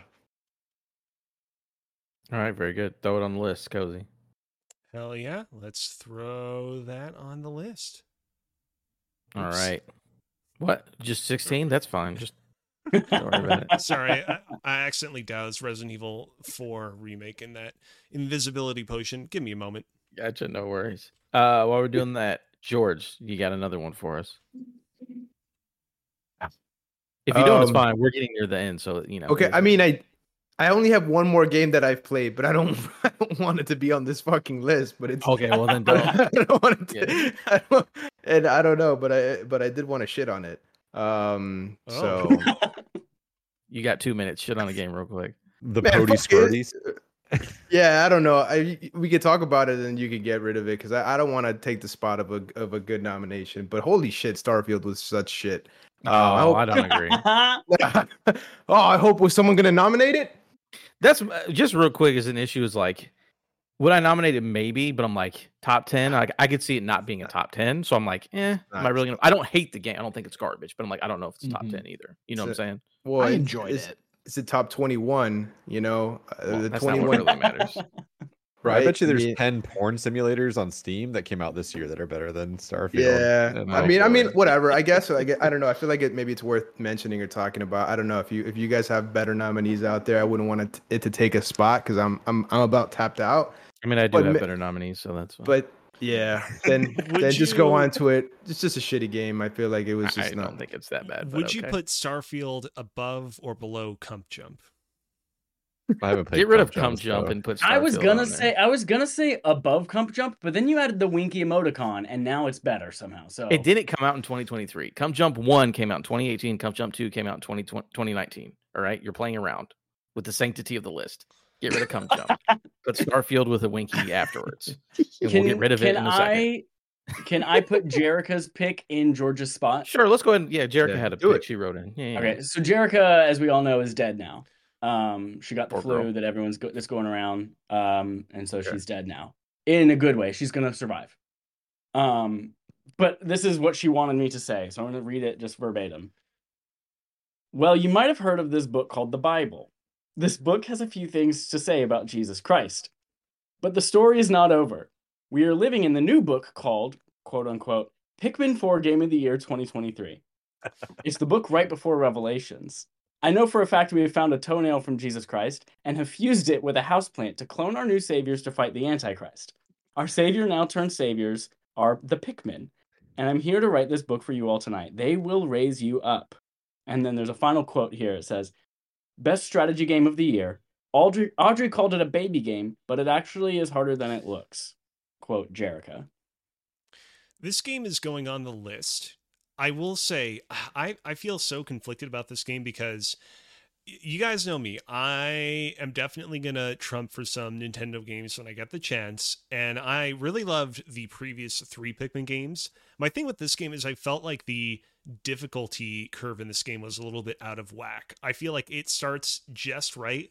And by the like not even the end i guess two-thirds of the way through the game like you have so many upgrades and uh, like the game like gradually just throws up so little resistance against you that it's just a complete cakewalk in a way that I found honestly not super appealing. But I can understand how, for a lot of people, that's actually the deciding factor that got them into this game versus the previous three Pikmin. So, yeah, certainly a spot there. for the list. Yeah, I'm blessed you wrote it from the grave, so you have to respect your yeah. memory.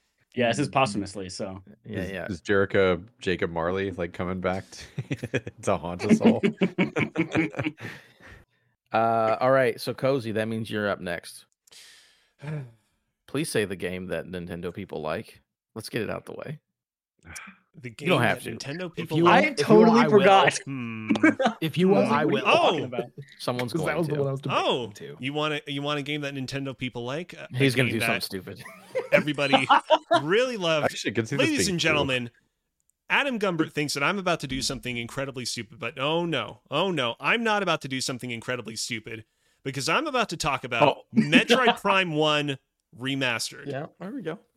Okay. Metroid Prime 1 Remastered. What's funny about Metroid Prime 1 Remastered? Adam? What's funny about it? I, Tell me. I don't know. I'm three shots in and I well, more than three. Couldn't tell yeah, you. It's great. Say, it's exactly. fun, I guess. That's uh-huh. what it is. Metroid Prime 1 remastered. I mean, here's the thing. It's not even all that much of a different game from the original Metroid Prime. It's not like Dead Space where they really went in and did a lot of, you know, behind the scenes rigging to really make that game feel super modern in 2023. But like it just speaks to the sheer fucking design of the original Metroid Prime game that they didn't even really need to do that much work and that game was as good as it was exploring that game in like the kind of end game, hunting down all those relics and artifacts and upgrades for Samus Aran's suit, uh, and just listening to the like Tallon overworld theme, so incredibly good, so incredibly strong. I thoroughly enjoyed going back to this game, and man, I hope that Retro Studios is really cooking up a banger with Metroid Prime 4 because this game was a kind of great appetizer to that, if it is. Just don't put it out on current Nintendo hardware, please. Mm. That's my only request. I think that's list. the. I think put that's the, the better pick. I thought you were gonna say something that rhymes with Pooper Dario, um, and like yeah, Thunder, yeah, to Pooper Dario Thunder. Keep going, and, you got it. yeah. Are you? It sounds like you're gonna nominate a game that rhymes with Pooper Dario Thunder. Well, we got to go um, to uh, in the in the horn first, but Alec, thank God you're gonna get to it because like someone's got to say it. But first of all, cozy, please for the love of God, get rid of come jump. It's not a real thing. Put my game that I'm about to talk face about. to it. I love it. he put a smiley face after it too. you do whatever you want. Since we're getting to the end of the list. whatever list, Adam says, just write "come jump" again as number nineteen. Don't you dare! I will murder you in real life. Um, come jump um, two. Come jump three. There's so many games that I wasn't able to talk about. I think I'm going to do the one that I actually care about. Chris, I don't want to hear anything from you. Cyberpunk 2077 Phantom Liberty. No, I, am fully open to playing more Cyberpunk after the reaction to this. Like, I'm going to start okay. fresh. So, okay. no argument here, man. No argument cool. here. Uh, easily the best expansion. Uh, I mean, just not. Even, I don't want to say the 2.0 update because that's kind of cheating just to be like, oh, they redid the whole game. I mean, they did. They redid the whole game and it's uh, fucking amazing. But I will just talk about Phantom Liberty because that's what has came out 2023. So Phantom Liberty just on its own, amazing story. Again, amazing performances. Uh, they did redo the game. Like the game plays completely different now. You're in a whole new section of the game, and it is continues to be one of the most beautiful games that's that's out there. Um, again, they did a lot of good in, in fixing the game for the people that had issues with it in the first place, which is good on them for doing that. And you get this amazing spy story, hang out with Idris Elba, new powers, new guns, new all of that. And then the the main thing I really like about Cyberpunk is that they it's the framing. Where every time you sit down in Cyberpunk and have a conversation with an NPC, it's just like, oh, how about we just make like a fucking matte painting out of this conversation where like you sit down and then there's like lights behind them and it is it's so good. Um, it's wonderful. And again, this story's so fun. It's basically like Mission Impossible meets Escape from New York meets Idris Elba is there, and you could say less because Idris Elba is hanging out with us. Um, it's such a good a spy thing. You've got to make decisions that matter. There's like complete like two completely different endings for this DLC. And it's just like for a DLC to be like 20 or 30 hours and completely change a game and make it like what the initial promise was supposed to be. Like shout out to CD Projekt Red for putting in the work and getting it done. Um, and it's great. Like you can literally use a samurai sword on a motorcycle. Like I don't know what else you want me to say. Um, again, it's hard to explain. It's great. It's a great game, great expansion. Uh, it's wonderful. So I think it deserves to be on the list, especially with again all the love it's been getting and all the high scores and them like giving us the promise thing that we were supposed to get in the first place. So Phantom Liberty, just on its own as that 20 hour experience, deserves to be on that list. That's Reaction good. was so strong. I bought this on PC with the Phantom Liberty Liberty like bundled in, man. So like Yeah. Yeah, I'm I'm, I'm gonna get back into it at some point too. I'm I'm glad that they finally finished the game that they released three years ago. Yeah, it's great. You should play it. Mhm. in the It's midst of a In 1997, they released a game that you Oh, could we go. also, you know, use a sword on a motorcycle called Final Fantasy VII. Came out on the PlayStation One on three Mhm. discs. Yeah. So uh, But is that above or below got? Come Jump? Is on this list is the, is the main question. No, Uh, yeah, you guys really should play it. If you had any interest, or you played it a little bit or whatever, it it, it is it is the game that everyone wanted it to be. So uh, yeah, Alec, continue playing that. But Alex, put it on the list. It, I remember when we first talked about that game, and Adam was the only person in the world. I got no glitches. Everything. I'm went- not the only person in the world. All the reviewers went- also had the same. Everything uh, went perfectly fine, and for me. All the reviewers had the same experience. That game reviewed very well when it came out. Just saying, they all played on it PC, though? but that, that Is- doesn't matter. his his you ex- his Xbox is just better than mine. It is. I also didn't have any problems with uh, Jedi Survivor, except for when I walked in that river and I got 10 frames a second. Outside of that, no problems. Yep. uh, Alec, please save us. Make this list credible. if I have to, because there, I'll say, just say shout out to Party Animals. That was yeah, because that game was. The best just weekend of my life. It was so Yeah. fucking fun. Holy Just- shit. absolute chaos whenever you play with friends. Um, but my actual pick, it's um, I'm surprised it's made it this long because I thought I was gonna have to be fighting tooth and nail, but it is Legend of Zelda: Tears of the Kingdom. This game, it took over my life when it came out back in May.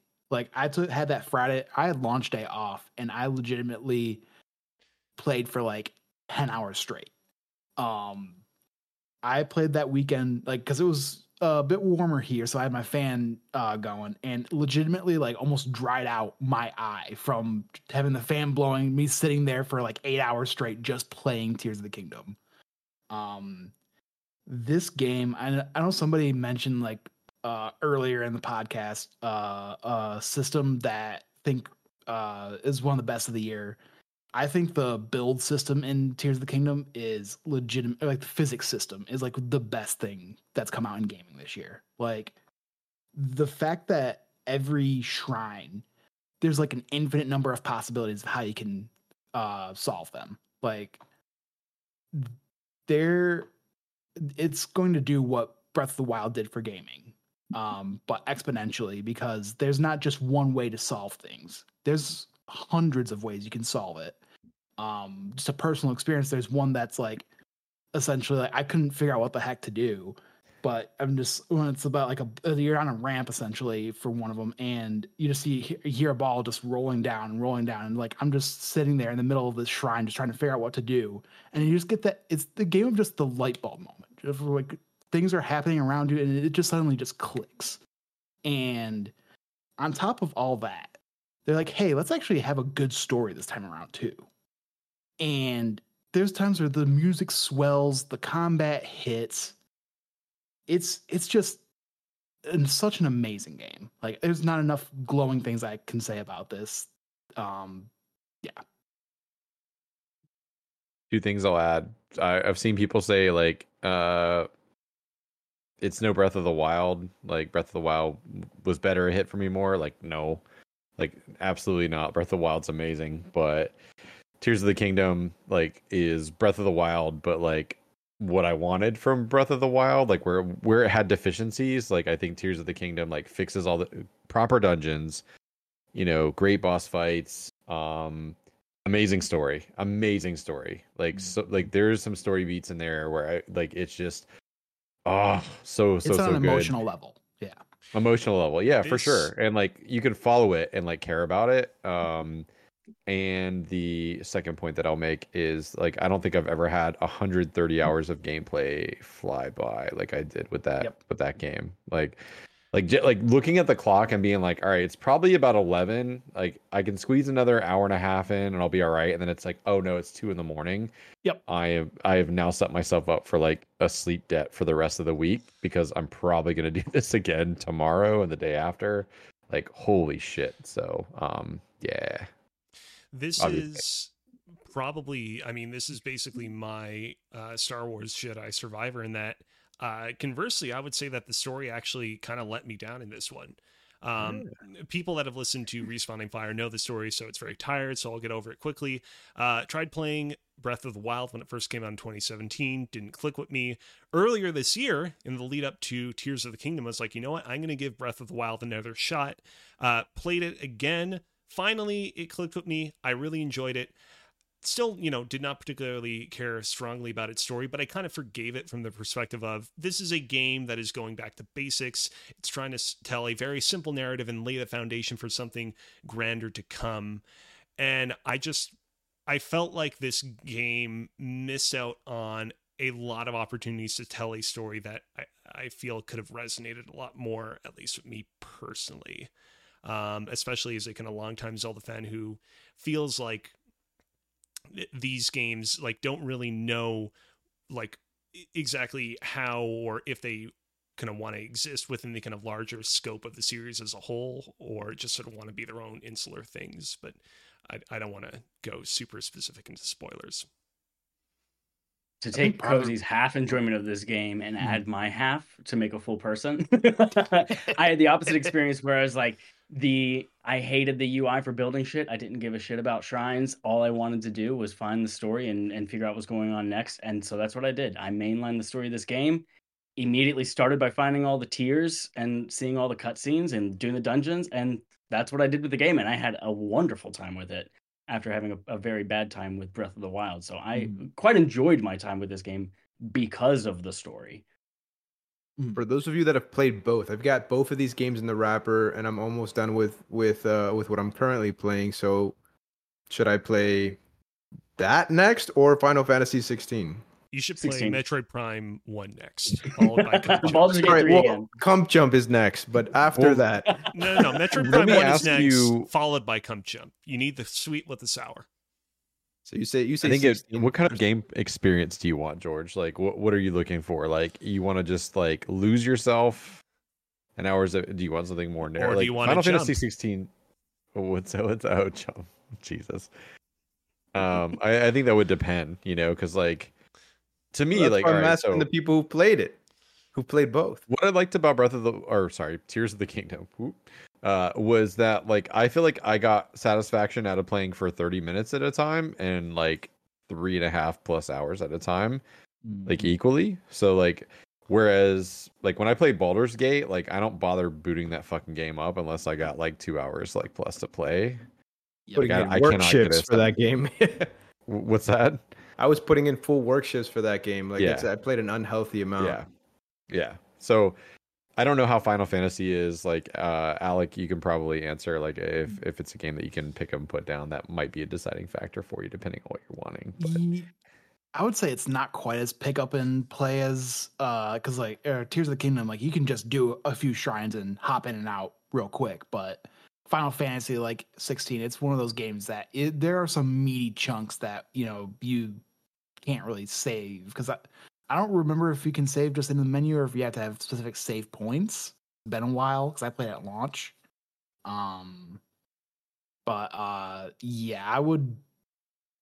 It, it depends. Like, yeah, if you have more gaming time, I would probably lean towards maybe Final Fantasy 16. But if you have time, if you have just like a bit of time here and there, then yeah. So Uh, Zelda in bed. Uh, Final Yes. Fantasy 16 for long game, long game sessions. Yep. Zelda in All bed, right. you heard it. But Tears of the Kingdom is number 20. So- Real quick. By the way, I, I don't want to harp on this. Come Jump, day technically I'm out this uh, September 18th of 2022. So can we please delete Come Jump for the love of God? And And we but only when did two. Come Junk Winky Emoticon come out? uh, they never came out. It's not. It's unreleased. Um, I'm gonna play this game now. no, you don't have. Ladies to. and gentlemen of the jury, look your eyes towards the screen and tell me is this not a game that you want to play immediately after playing Metroid Prime 1? Look at how It many is. It's trophies. It's one of those easy play. It's like the 10 It minute is a game. bullshit. It Yeah. is a game. It- it is actually it reminds is me part of Fox a Blend.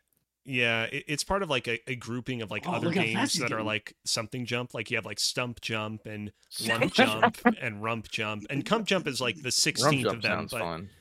i mean it, it needs not be said that this is the best of them Oh Lord, uh, came out 2022. Can't be on the list. So there's only two spots left. Is why I brought this up. Is there anybody who feels super strong like we're missing a thing that absolutely has to be? Because I've got a lot of games that I like, but I'm like they don't need to be on a top ten Mm. list. They're just my personal. Garfield? things. We have two things that need to be. Again, I would leave that out of the top ten.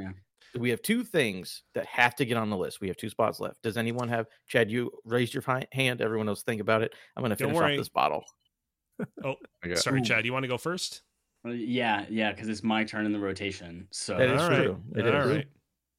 Uh, yeah, I almost didn't put Valhalla on here because I was scared that I wasn't gonna get the, get the chance to say Sea of Stars, which was fucking incredible this year. And everyone who's who's listening to the podcast knows uh, all about it. But it gave us an amazing love letter to all of the the amazing JRPGs that we all grew up with playing on Super Nintendo, as well as uh, it gave us Garl, which if you played the game, you understand that he's the most perfect, wholesome, amazing character that's ever existed in video games. And if you've beat the game properly, which is by beating the game again with all the optional things, because that's the real ending of the game, then you know that it's it's it's one of the greatest games I think that's come out on this generation and one of my favorite games of all time. Uh, so Sea of Stars, and it just it, so many twists and turns. And the only the only thing that I think I wish this game different did differently is I feel like I wish it let you know what you were about to get into earlier in the game because I think a lot of people play the first eight to ten hours and like, cool, I know kind of what this is going to be, and they completely miss the turning point of the game and, and what makes it wonderful and amazing. So, uh, Is it think Sea of similar to, like, like the messenger where like there's like kind of a thing that happens like at a like at a point where you're like oh okay like I it is the same studio who created the messenger. Right And it has Tons of deep ties to the messenger that I completely missed because I didn't play the messenger. So Uh-huh. I can't tell you that. yeah so the messenger without spoilers like does something like about the halfway point where like you again kind of like i, I know what to expect more or less and it's not like you're playing a brand new game but like you're it, it's like they've um like the game evolves like significantly and sort of like changes like how you interact with it um while still kind of keeping the story and stuff intact so okay, guys i have something that i need to confess to Oh, Sea of Stars is going on the list. There, there's no debating it. I- Mhm, I, I okay. actually, in fact, quite enjoyed this game myself. Chad's getting up. Chad's not happy. No, I had to let the dog out of my room Oh, because okay. he heard a noise. Cool. Chad, I want to make sure you're sitting down for this one. I kind of hate Garl. he sucks. Oh wow. Oh Garl- wow. Garl reminded me, and this is a weird take, but stick with me. Garl reminded me so much of Joy from Pixar's Inside Out, in that he is this just toxically positive influence that Oof. frequently gets his party into trouble more than he creates solution to issues and nobody ever fucking calls him out on it. Nobody's like garl will you please stop causing the world to fucking explode around us? The entire Are time playing the game i was like what is this guy's problem Can he just please just fucking stay to himself for five minutes? He also like he just you say, oh, he's this really wholesome character. He's really nice. He has no personality. That's all he is. There's no depth to him. Ugh. That's all he is. I cannot disagree with you more, Alex. I said Especially in a in a spoiler free environment like this. after after uh, I beat the game on Respawn Aim Fire, the main podcast feed, I was like, you know what, this game, uh, you know, is great the entire way through, but it has an especially good fourth act. And let me tell you, Chad, there's a reason why I was like, oh man, I'm happy with this fourth act. There's a reason why I was like, I am so oh so pleased that this act uh, is as good as it is. And if you've played the game, you know why.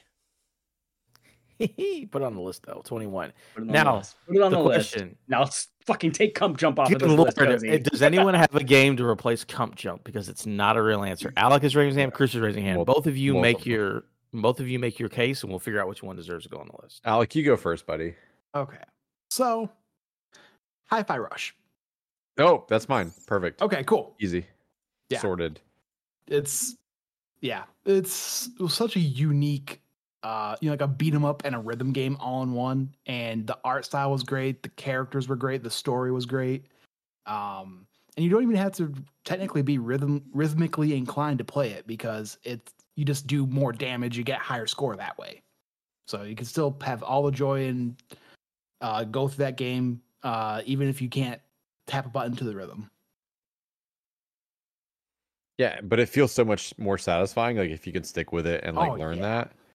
And like Yeah. I just love that they had like a combination of like original music and then like oh like the first boss like here's a Nine Inch nail song and like it's it it's like when the chorus Oh, comes Boss around fights the so boss cool, the boss is gonna do an attack for the chorus so you know like it's gonna be like boom boom and like you're jumping over like the the drum beats and stuff. Oh Mhm. my god, dude! Like that that game is like the epitome of cool for a game where like um it makes you feel good at it like just by a combination of like learning the mechanics but also like intuition like you know what i mean like i, don't- I don't know man. that, that game is so fucking cool This yeah, game the is boss good. fights are out of this world too. Yeah, I really Yeah. like. uh, We mentioned it before. That classical music box fight is one of my Yes. moments of the year. Yeah. Love that stuff. So put that in place of Cump Jump because that's not a real game. Get that out of here. I, I, I want to say for the record, I don't know if it's actually, you know, it reaches the heights of Cum Jump, but it does. Pun intended. It, Pun it doesn't have get Garl, yeah, yeah. and so for that reason alone, it deserves a That's spot on the list. All right. Does anyone have another game we can replace replace Murder Sonic with? No, I think Uh, it's fine. I will. being Hold there. on. Hold on. Can we put Starfield in Metroid Prime One slot? Actually, I'll be fine with that. if you can give me the floor. Uh, as much as I Go do like Metroid Prime, I do, in retrospect, wish I had actually put another game in its spot. Now hold on, hold on. This is not a not a joke name. It's not Cump Jump Two. Uh, it's actually, uh, and I hope that you'll listen to my appeal and judge it wisely. Uh, a little game by the name of Lies of P. Oh, I was Uh, wondering when you're going to bring it up, Pinocchio boy. Yeah, unfortunately, the problem with this list is like I I think going into it, we were all like, "Oh, there's no way we're going to fill it up all the way to 21." And lo and behold, we filled it up to 21, and it is bursting at the seams. And so I think, in retrospect, I probably should have paced myself a little bit better.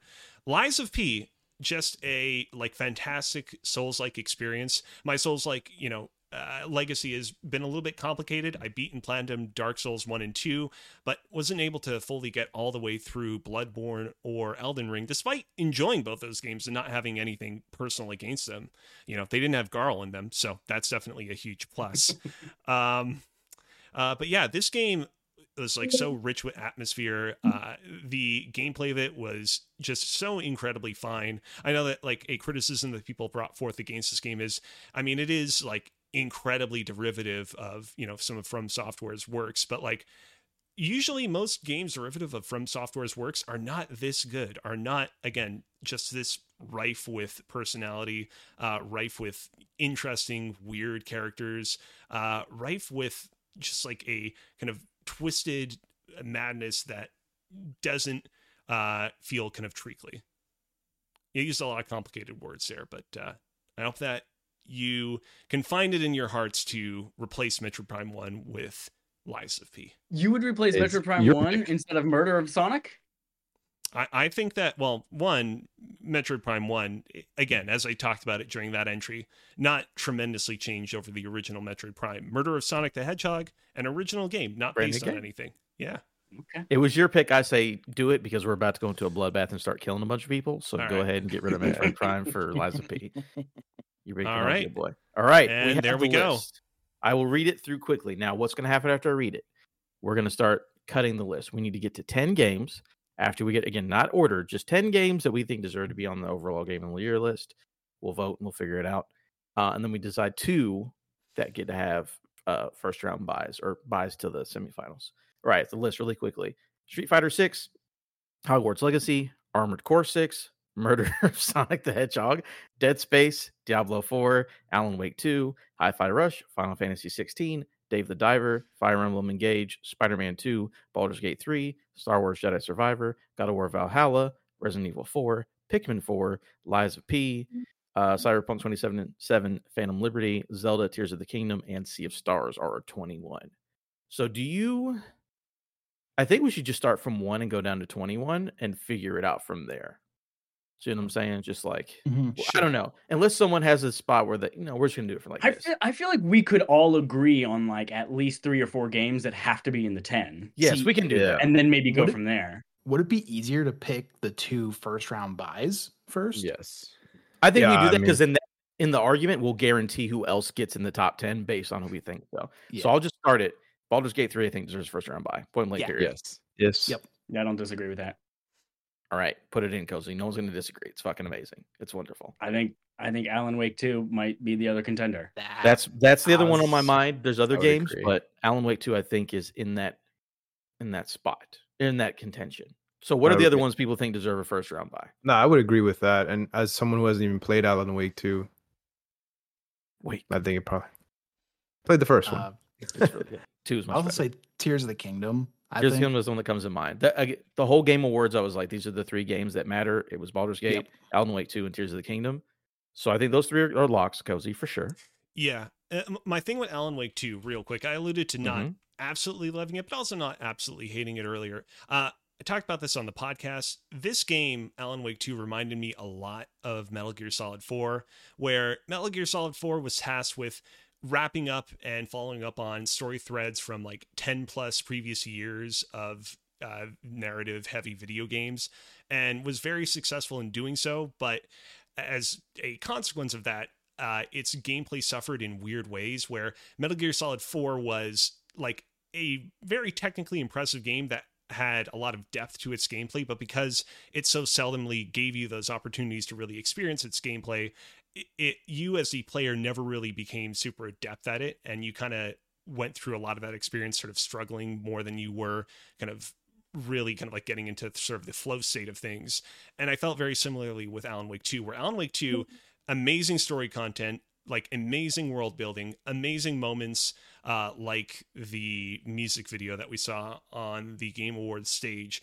But I felt like the kind of core gameplay of fighting shadow monsters and uh, deer people and whatnot just was not quite where it needed to be. And because those fights were so seldom and because they were so punitive when you would lose to them, I felt like it it it, it just left enough of a bad taste in my mouth that I kind of came out of it being like, ah, not quite up there with some of the greats this year. But I have no I have no qualms uh, making it one of the locks. So I think Baldur's Gate 3 gets a first round buy. So if people want to vote, do you think either Tears of the Kingdom deserves it or do you think Alan Wake 2 deserves it? I I'm going to go ahead and go last because again, I don't have a Switch. I got rid of it. Tears of the Kingdom was not going to be my thing. So that's where it goes. But I'm also not so blind that I'm like I'm not saying it sucks. It's just I understand like I'm not going to be mad if it gets a first round buy. So Alec, between Alec Wake 2 or Tears of the Kingdom, which do you think deserves the buy? My vote is Tears. Um, recency bias aside, because I did just beat Alan Wake 2 uh, last week, so it's Mm. it's still very fresh on my mind. Um, the way Tears of the Kingdom, like I said, d- just took over my life in May. Like, Gotcha. like that's the only way I can say it. It, it took over my life. It was all I could think about. All right, fair enough. Uh, chat, what do you, uh, Alan Wake or Tears of the Kingdom? Alan Wake. Alan Wake. Chris, what are you thinking? Alan Wake. All right, George. I'm actually gonna uh, now thinking about it. I'm gonna go with Tears of the Kingdom. I haven't played either one, but I think I've just heard more people talk about Tears of the Kingdom than Alan Wake. I think it just got to a bigger audience, uh, got more people. So I'm gonna go with that one. All right, uh, Tears. Did you say Alan or Tears? You said both. Tears. Okay. Tears. Uh, Cozy, what are you going for? I, I would still go with Alan Wake 2 just because I did see it to completion. And I mean, hey, that's worth something. So that's what one. We're tied, I think. Three think. to two. Is Yeah. it three to Oh, two? three to two? Oh, yeah, Well, we're three to two. Did you vote, Alan? No, I or, did um, not Alan? vote. I called you Alan, literally. Alan Adam. so just to make it not difficult, I will go ahead and go wherever the majority is. I don't remember. I am very deep into this. It's program. Alan Wake. It was So Alan Alan Wake's gonna get the buy. So Tears Yeah. of the Kingdom Yep. gets in the top ten, but it, It was will a have coin flip. Tears of the Kingdom is probably going to beat whatever it goes up against. The I mean, I'm sure it'll be fine. Uh, we'll see what happens. Okay, so those are three locked in, cozy for sure, right? Mhm. So how do are you? A question for you, cozy. Are you going to edit the list on the page in real time, or how do you want to do this? I have a second a separate one. layer on top of this that I'll reveal at the end when we've decided on our 10 locks. All right, very cool, very cool. So does anyone want to make a case? So we have one through three. Anyone want to make a case for four through ten? Like I, I think it's better to be like this one. I think definitely deserves in compared to like this one doesn't deserve in. because like you know as much as i love it come jump does not deserve to be in this list so uh is there anyone we like this one for sure should be in there uh I haven't Alec, guess played you- it. or, go, you go ahead chris Uh, I haven't played it, but I, I feel like it, you'd be hard pressed to not put Spider-Man 2 in the top 10 from the reactions I've seen. Even if it did play it safe, like it seems like a lot of people felt it was snubbed.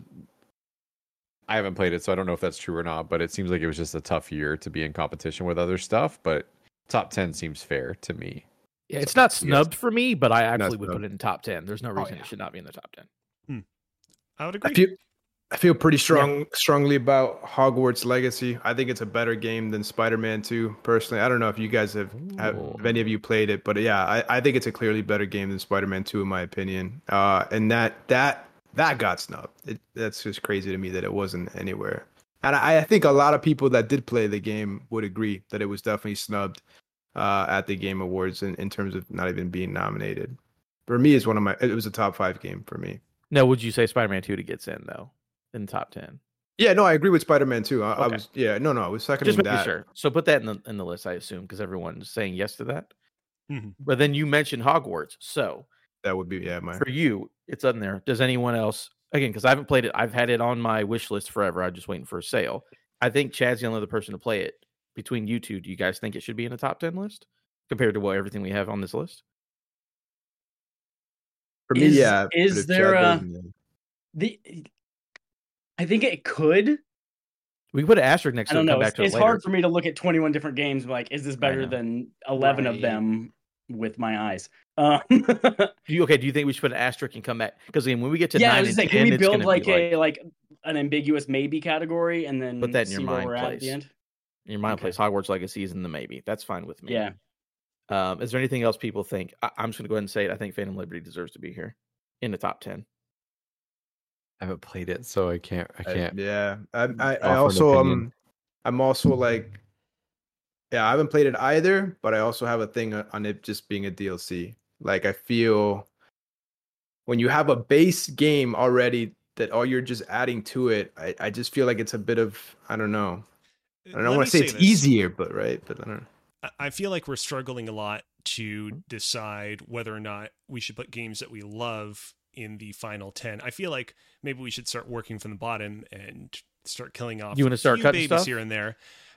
Is there anything Yeah. that I can say? Anything that I can say to convince you guys to put Murder of Sonic the Hedgehog in the top 10? Here's the thing, No. I'm so Yeah. excited to play it. I do not think it's going to be a top ten game of the year compared to what is trying to get on this list. Again, I I'm going to play it, but I don't think it gets in with this There group. are- Well, what if what if we did that? What if we each like sacrifice one of the things that we nom? Because like I would do the same with Fire Emblem. Like I don't. Th- it's a, I I loved it, but I don't think it's a top ten game this year. Mhm. And I'm pretty sure I'm the only one who played it. So Yeah. You I- can. I will say, If, can if you're comfortable doing that, I mean, our top 10 decision and bracket is based on if we have not played it, what are the opinions of everyone else who has? Yeah. And if you're the only one who played it and you said it's not top 10, then yeah, let's strike it. yeah, Yeah. get rid of emblem, I- get rid of murder. I- I will say real quick, you know, there were a lot of visual novel style games that released in 2023. Mhm, You had. Goodbye Volcano High. You got um, what was it? Coffee Talk Two. You got the Mhm. game where like the gods were singing and you Stray had to sing at the gods. Yeah, Stray, Stray Gods. Yep. Uh, all these games, solid games, but I and I'm not. This is not a joke. I'm not leaning into the meme of it all, the cum jump of it all. I think that Sonic the Hedgehog, Murder of Sonic the Hedgehog, might have them all beat in terms of just being just a unit of a game, which I know I think the best thing about makes that me game, sound and so much younger than good I actually am, but genuinely, I think the best like, thing just might be that they killed Sonic in that game. or did they? but there is one thing that we are going to kill, and it's Murder of Sonic the Hedgehog. All right, murder's oh! gone. Oh, Gage is also gone because George agreed that he's the only one who played it, and he doesn't say it's a top ten, so we gotta get rid of Also one, dead. I, I think you you can nix Dave the Diver as well. Like I I wanted to just No one's played out. yet. We're on a murder spree. Yeah, I, I well, you know, like I, I think it, it is it a top twenty game this year? Like absolutely, like Yeah, but yeah. like being realistic with like Mhm. some of the stuff on here, I think like I'm totally fine. So I'll, I, I'll kill one of my darlings. yeah, yeah. I'll say I I love her to death, but Jerica's not here because she passed away. Pikmin Four, get it off the list, but kill it. No one Yeah, else played it but you, and you don't like it, so it doesn't really make sense to I don't- put that on the list. Yeah. I don't hate it. It's good. I, again, I think the difficulty curve is a little borked, but yeah. Jerica, stop getting off. sick and come on the podcast so you can defend it. There we go. About Valhalla. Jerica, I have nothing against you. I'm just speaking to my own experience. For me, Valhalla is an asterisk because I'm not as into it as as uh as Chad is, but I'm like maybe it's the ten spot That's I was because I have could been in. I'm like it. maybe it's the nine or ten spot. maybe. So I'll leave that there for yeah. now. I was going to say, I've been like slowly on my end, kind of like tabulating like the first draft of what my own personal top 10 game of the list is. And like God of War Valhalla right now is like, that is the perfect game to shoe in at the top 10 spot. Yeah. And Mhm. so, like, I don't think we should eliminate it right away, but also, I feel like we don't necessarily need to put it above some of the other heavyweights. No, no, no. So this is hard because I'm like, at this point, what do we kill completely? Um, the fuck, I don't know. My only thing that I, if it's based on what I nominated, I guess it'd be Diablo Four. I don't think it deserves to get nixed, but I think Oof. I again really- that first month was great. But I'm like, after that, I, I don't know. I don't really like that. But if I have to that nix one of mine, that's Nah. the one. I dis- I- I I think- disagree. I, I would Diablo Four would be in my top ten. Yes. Like, Yeah. I, there's there's several games here that I feel pretty confidently shouldn't be in the top ten. But hmm If I had to Go ahead, man. one Speak your true, George. oh no no, I'm just I'm just I, I just for me I'm just being consistent. Like the DLC thing. Yeah. You who said Go- uh, Valhalla was three? It could be beaten three hours, three to four hour game. Like I just feel like it's not it's not fair to. I'm glad that they're getting the recognition. It's it's I think it's difficult for you to take that Mhm. game and then compare it like the work that they had to put into making just that DLC and compare it to something that they've built from scratch. Um, it's also not a game. You can't buy God of Yeah. War Valhalla. That that's You the know- argument that I would make for that. Same thing with I- Phantom Liberty. yeah. I think both of those die for me on the board yeah, because for me, you can't. They're not standalone purchases. Purchases. Phantom Liberty, I, I know is really deep, you know, and it's very good standalone. Uh, you know, for me, Valhalla would be below that, but I just feel like you've got a massive base of a game to build off of. Mm-hmm. You're you're you're starting off with a massive head start compared to the other, you know, the other games here that are building something from I will from say the it is, the, up. it is the eighth highest rated game on Metacritic for the year. By the way, just a big heads up. I mean, I will say as somebody that because I did just start over for uh, Cyberpunk to, because they did change so much, um, that it does. Even though it is, I'm playing through the same story beats. The game does feel completely different because of all the improvements, the revamping they did, um, to the base game. I also Of wonder two, how- I think it's the most deserving because they had the 2.0 that came Yeah. out with the the thing, but still, mm, I, I got a question. ba- oh, go ahead, Alex. No, you go ahead.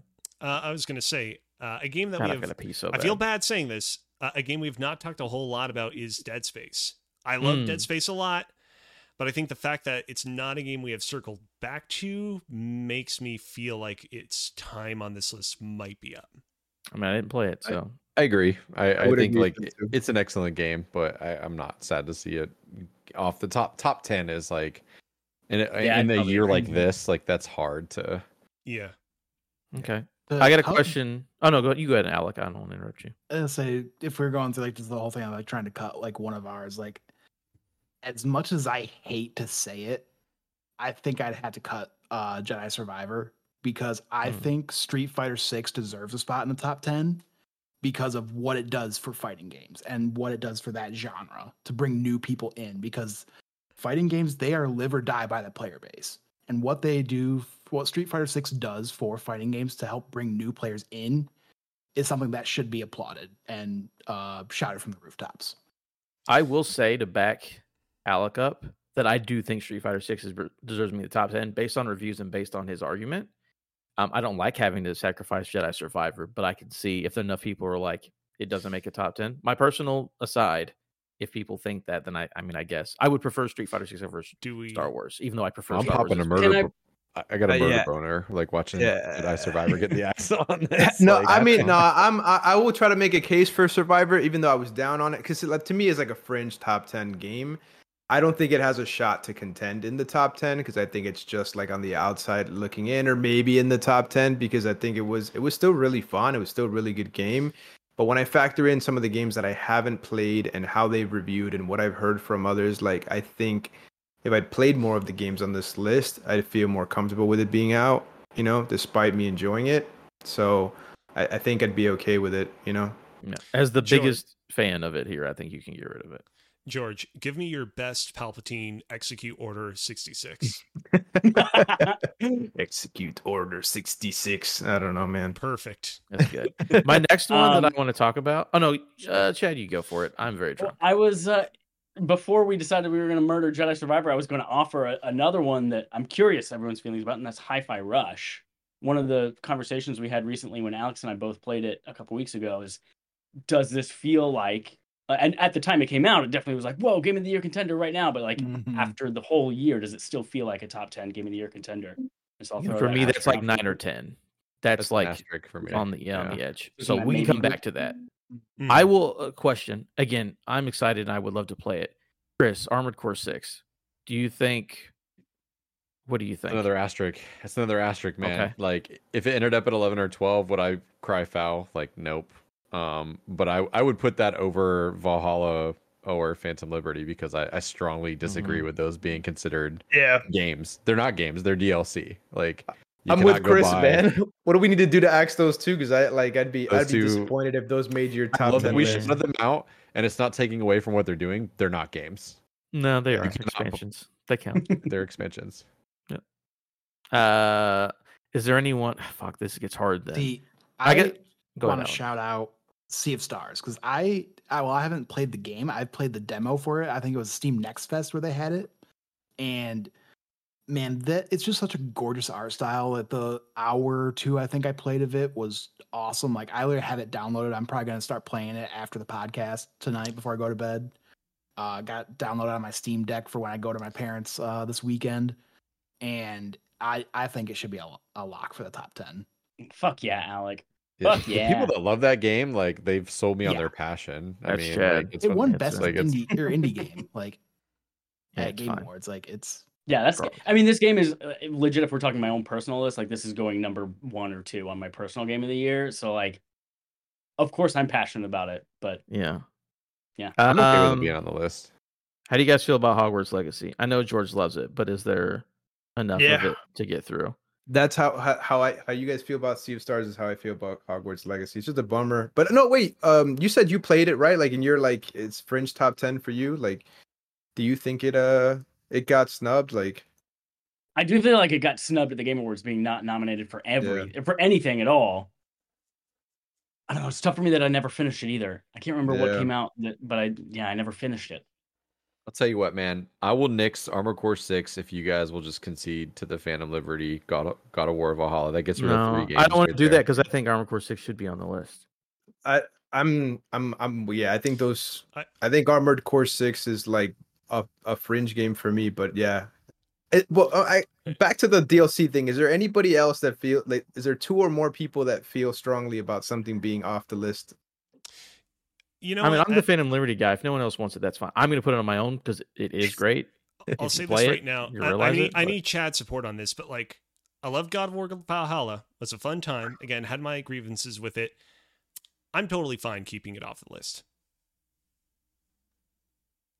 I I would I might be fine depending on what goes on instead of it. Is it to negotiate? Yeah, right. Here's I- what we do. I will In- say you this- don't- It's a separate like SKU where you could just download and play God of War Valhalla. Here's the thing, Chad. My It's not. It's not a game. Like it's not a game. my grievances with a character whose name may or may not rhyme with Barl aside, I'm totally fine with Sea of Stars going to the final ten.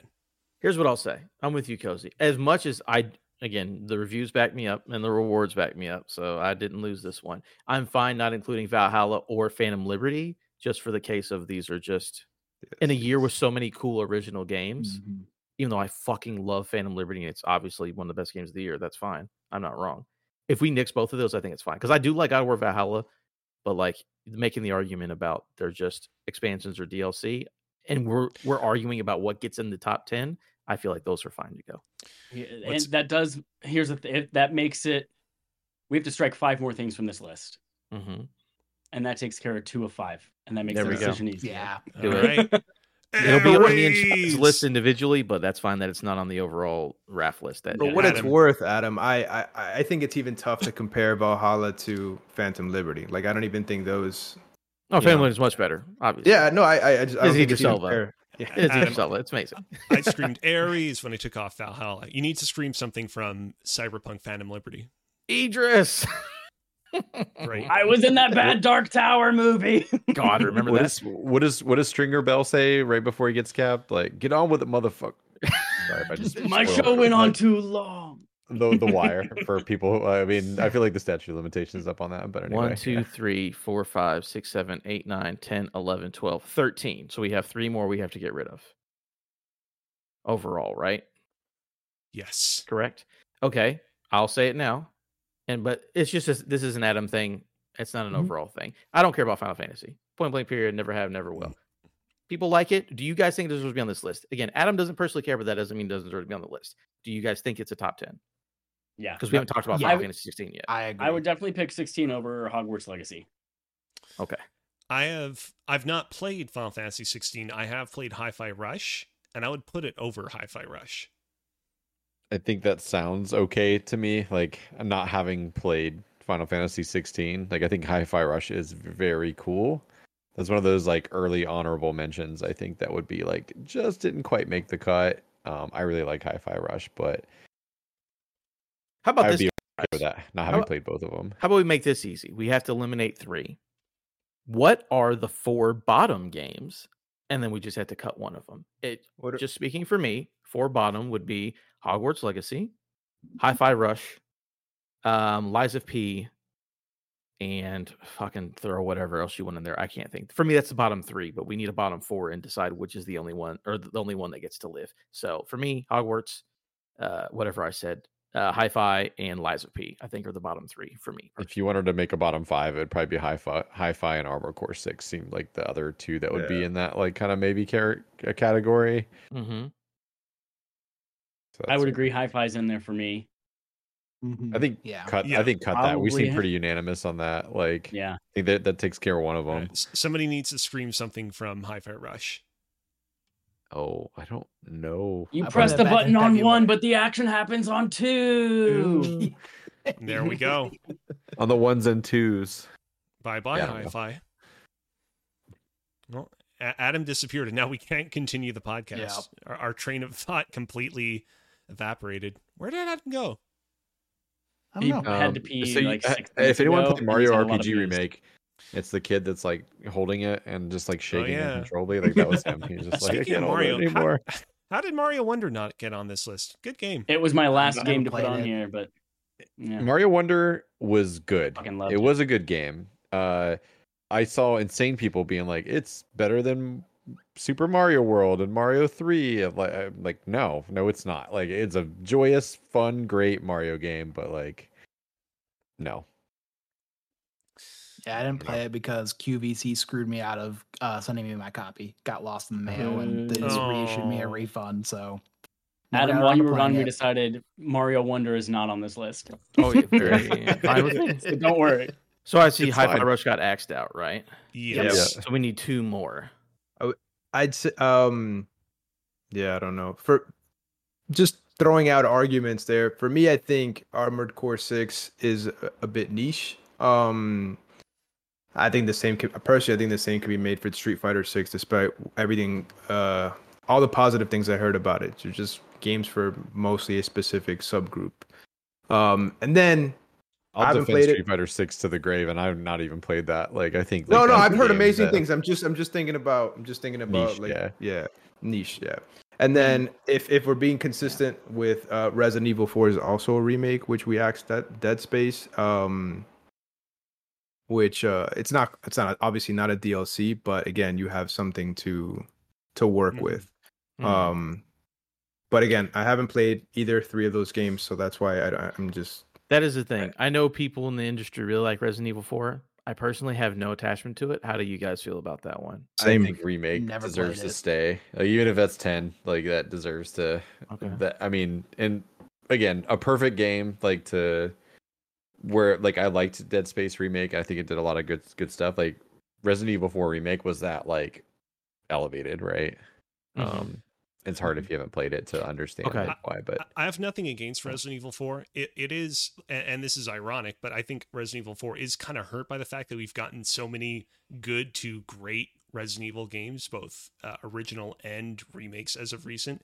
If Resident Evil 4 remake was like the only of its kind within the past few years, we'd be like, "Wow, this is incredible." But we've also gotten 7 and 8 and 2 remake and 3 remake, which have all been again varying levels of good to great, and it does kind of feel like, "Oh, yeah, it's the it's the best the of those yearly games. Resident though. Evil game." It's And and It's I'm totally than I, I don't disagree with eight, that. but- two, three. Yeah, that's that's my argument. It's like I, I think like it managed to like clear a bar that was already Well- pretty high. Well, what if we did? What if we did this? So uh, here's uh, uh, just Armored Core Six was Chris's nomination, and Chris was a, a little bit ago like conceding to leaving it out, right?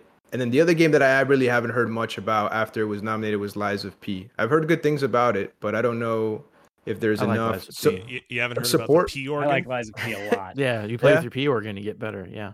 Yeah. Okay, I got an idea for you guys. What if each person says their bottom two, okay. and then if things start matching up, then that's what gets axed? Okay. Okay. I'll Because we need two to having yeah. played. I'll start. My I know we haven't bottom played. It is what are, it is. We're just doing our best based on the my argument. bottom Because two again, are mm-hmm. Ho- Hogwarts Legacy and then Diablo 4 and Armored Core 6. What? That's three. That's three. pick one between Armored Core and Diablo. Which one would you put? Oh, Based on the Armored argument and based on what do you think will be? Armored Core 6. God So damn you say Hogwarts and Armored Core. Uh, George, what do you think? I would say Armored Core Six and Resident Evil Four. Okay, and guys, keep these in mind because I cannot keep. I cannot do math. I cannot do math. Okay. Or just gotta wait for one of them to. Yeah. So to go far, twice, so far, so- so Armored Core 6 has two Core. votes. Okay, Alex, what do you have your bottom two? Uh, I would go with Hogwarts Legacy and Resident Evil 4. Okay, So there's uh, now there's three with two votes now. Yep. okay, Alex or uh, not Alex, Ch- uh, fucking Chris, not Chad, Chris. I would say Hogwarts Legacy and pr- hmm. Mm. Lies of P. Okay, Alec. Uh, Hogwarts Legacy and Diablo 4. Okay, uh, Okay, Hogwarts so now Legacy we've, was we've axed Hogwarts Yeah, Leg- so Yeah, Legacy. Hogwarts and now goes. Diablo 4, Armored Core 6, and Resident Evil 4 are all tied with two votes. they are Resident Evil. No, what no, no, they Diab- again? no, no, no. It was it was it was Diablo Armored, 4 only has one, I think. Yeah, it was Armored Armored Core and Oh, Resident yeah, you're right. I, 4 re- tied. I withdrew Oh, my yeah, like yeah, 2.5. yeah. Okay, You're right. So now that Yep. I don't even need to vote at this point. Wait, but but yeah, aren't those the, the last two that we need to? re- well, that's what I'm saying. We only So, need to get rid of one more. So between Yeah. Armored Core Uh. Six and Resident Evil Four, what do you guys think deserves to go and deserves to stay? I- That's well, it's really man. Chris's choice, isn't it? Because he's the most Yeah. informed. Like he's the only Yeah. person that played He's both. played them. He played them both. it's true. Right? none of us have played, has anyone I played would- any of these games? Yeah, I haven't. I would I would axe oh, under great protest. Probably Resident Evil 4 because it is a, a Mhm. remake. Hmm That's Okay. what I would. I would say the same exact thing. You're the expert. We're gonna listen to you. And your if I were to tell you Yeah. to like play something new and unique, like using Alex's argument from way earlier of like Street Fighter Six being like a niche thing that is approachable, like I didn't care fuck one about mech games and like Armored Core Six. Uh, I'm not gonna say I'm gonna go out and buy mech games, but like I I loved it and it was like if I could make my perfect mech game, that was it. So Okay, get Yeah. rid of Resident Evil 4. Uh, Chris is the harbinger of death.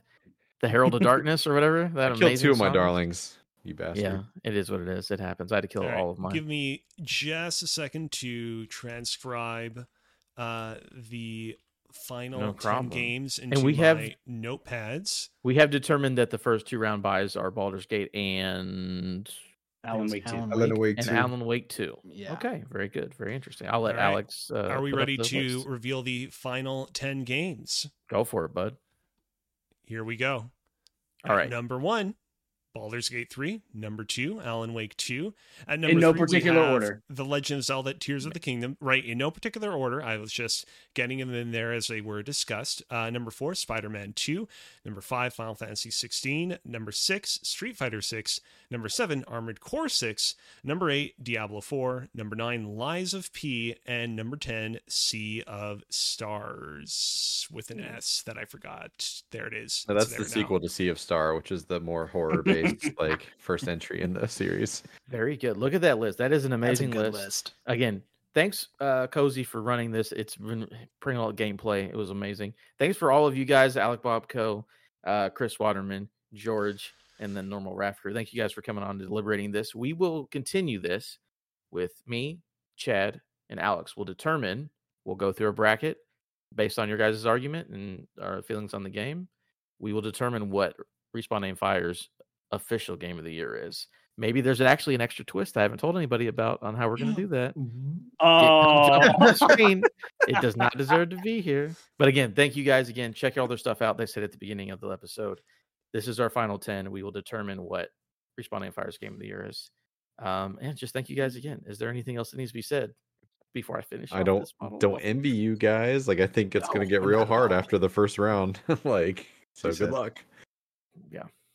Thanks for yeah. I just me gotta say, I gotta say real quick, like I forgive you, Kozi. I understand you've had a really long, rough day today, and you're not thinking straight, and that uh, you didn't mean what you said about Garl, and so I forgive you. And I know that you're you're you're not gonna take it back right now because you need some sleep, but It, it, it's funny I you say you. that because, in fact, uh, doing this podcast has actually energized me and given me a clarity of mind and focus that I actually did not have before. I, I feel like everything that I've said over the course of the past hour has been top notch and 100% true.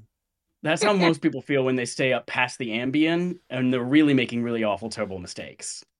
Yeah. I mean, Garl sucks. It's fine. All right. Thank you everyone for tuning in. We will continue this later. But again, thank you guys for coming on. And that is uh that's it. We've got our top 10. We'll talk about our POTY GOTYs Later, next guys. time. All right. And with that, goodbye.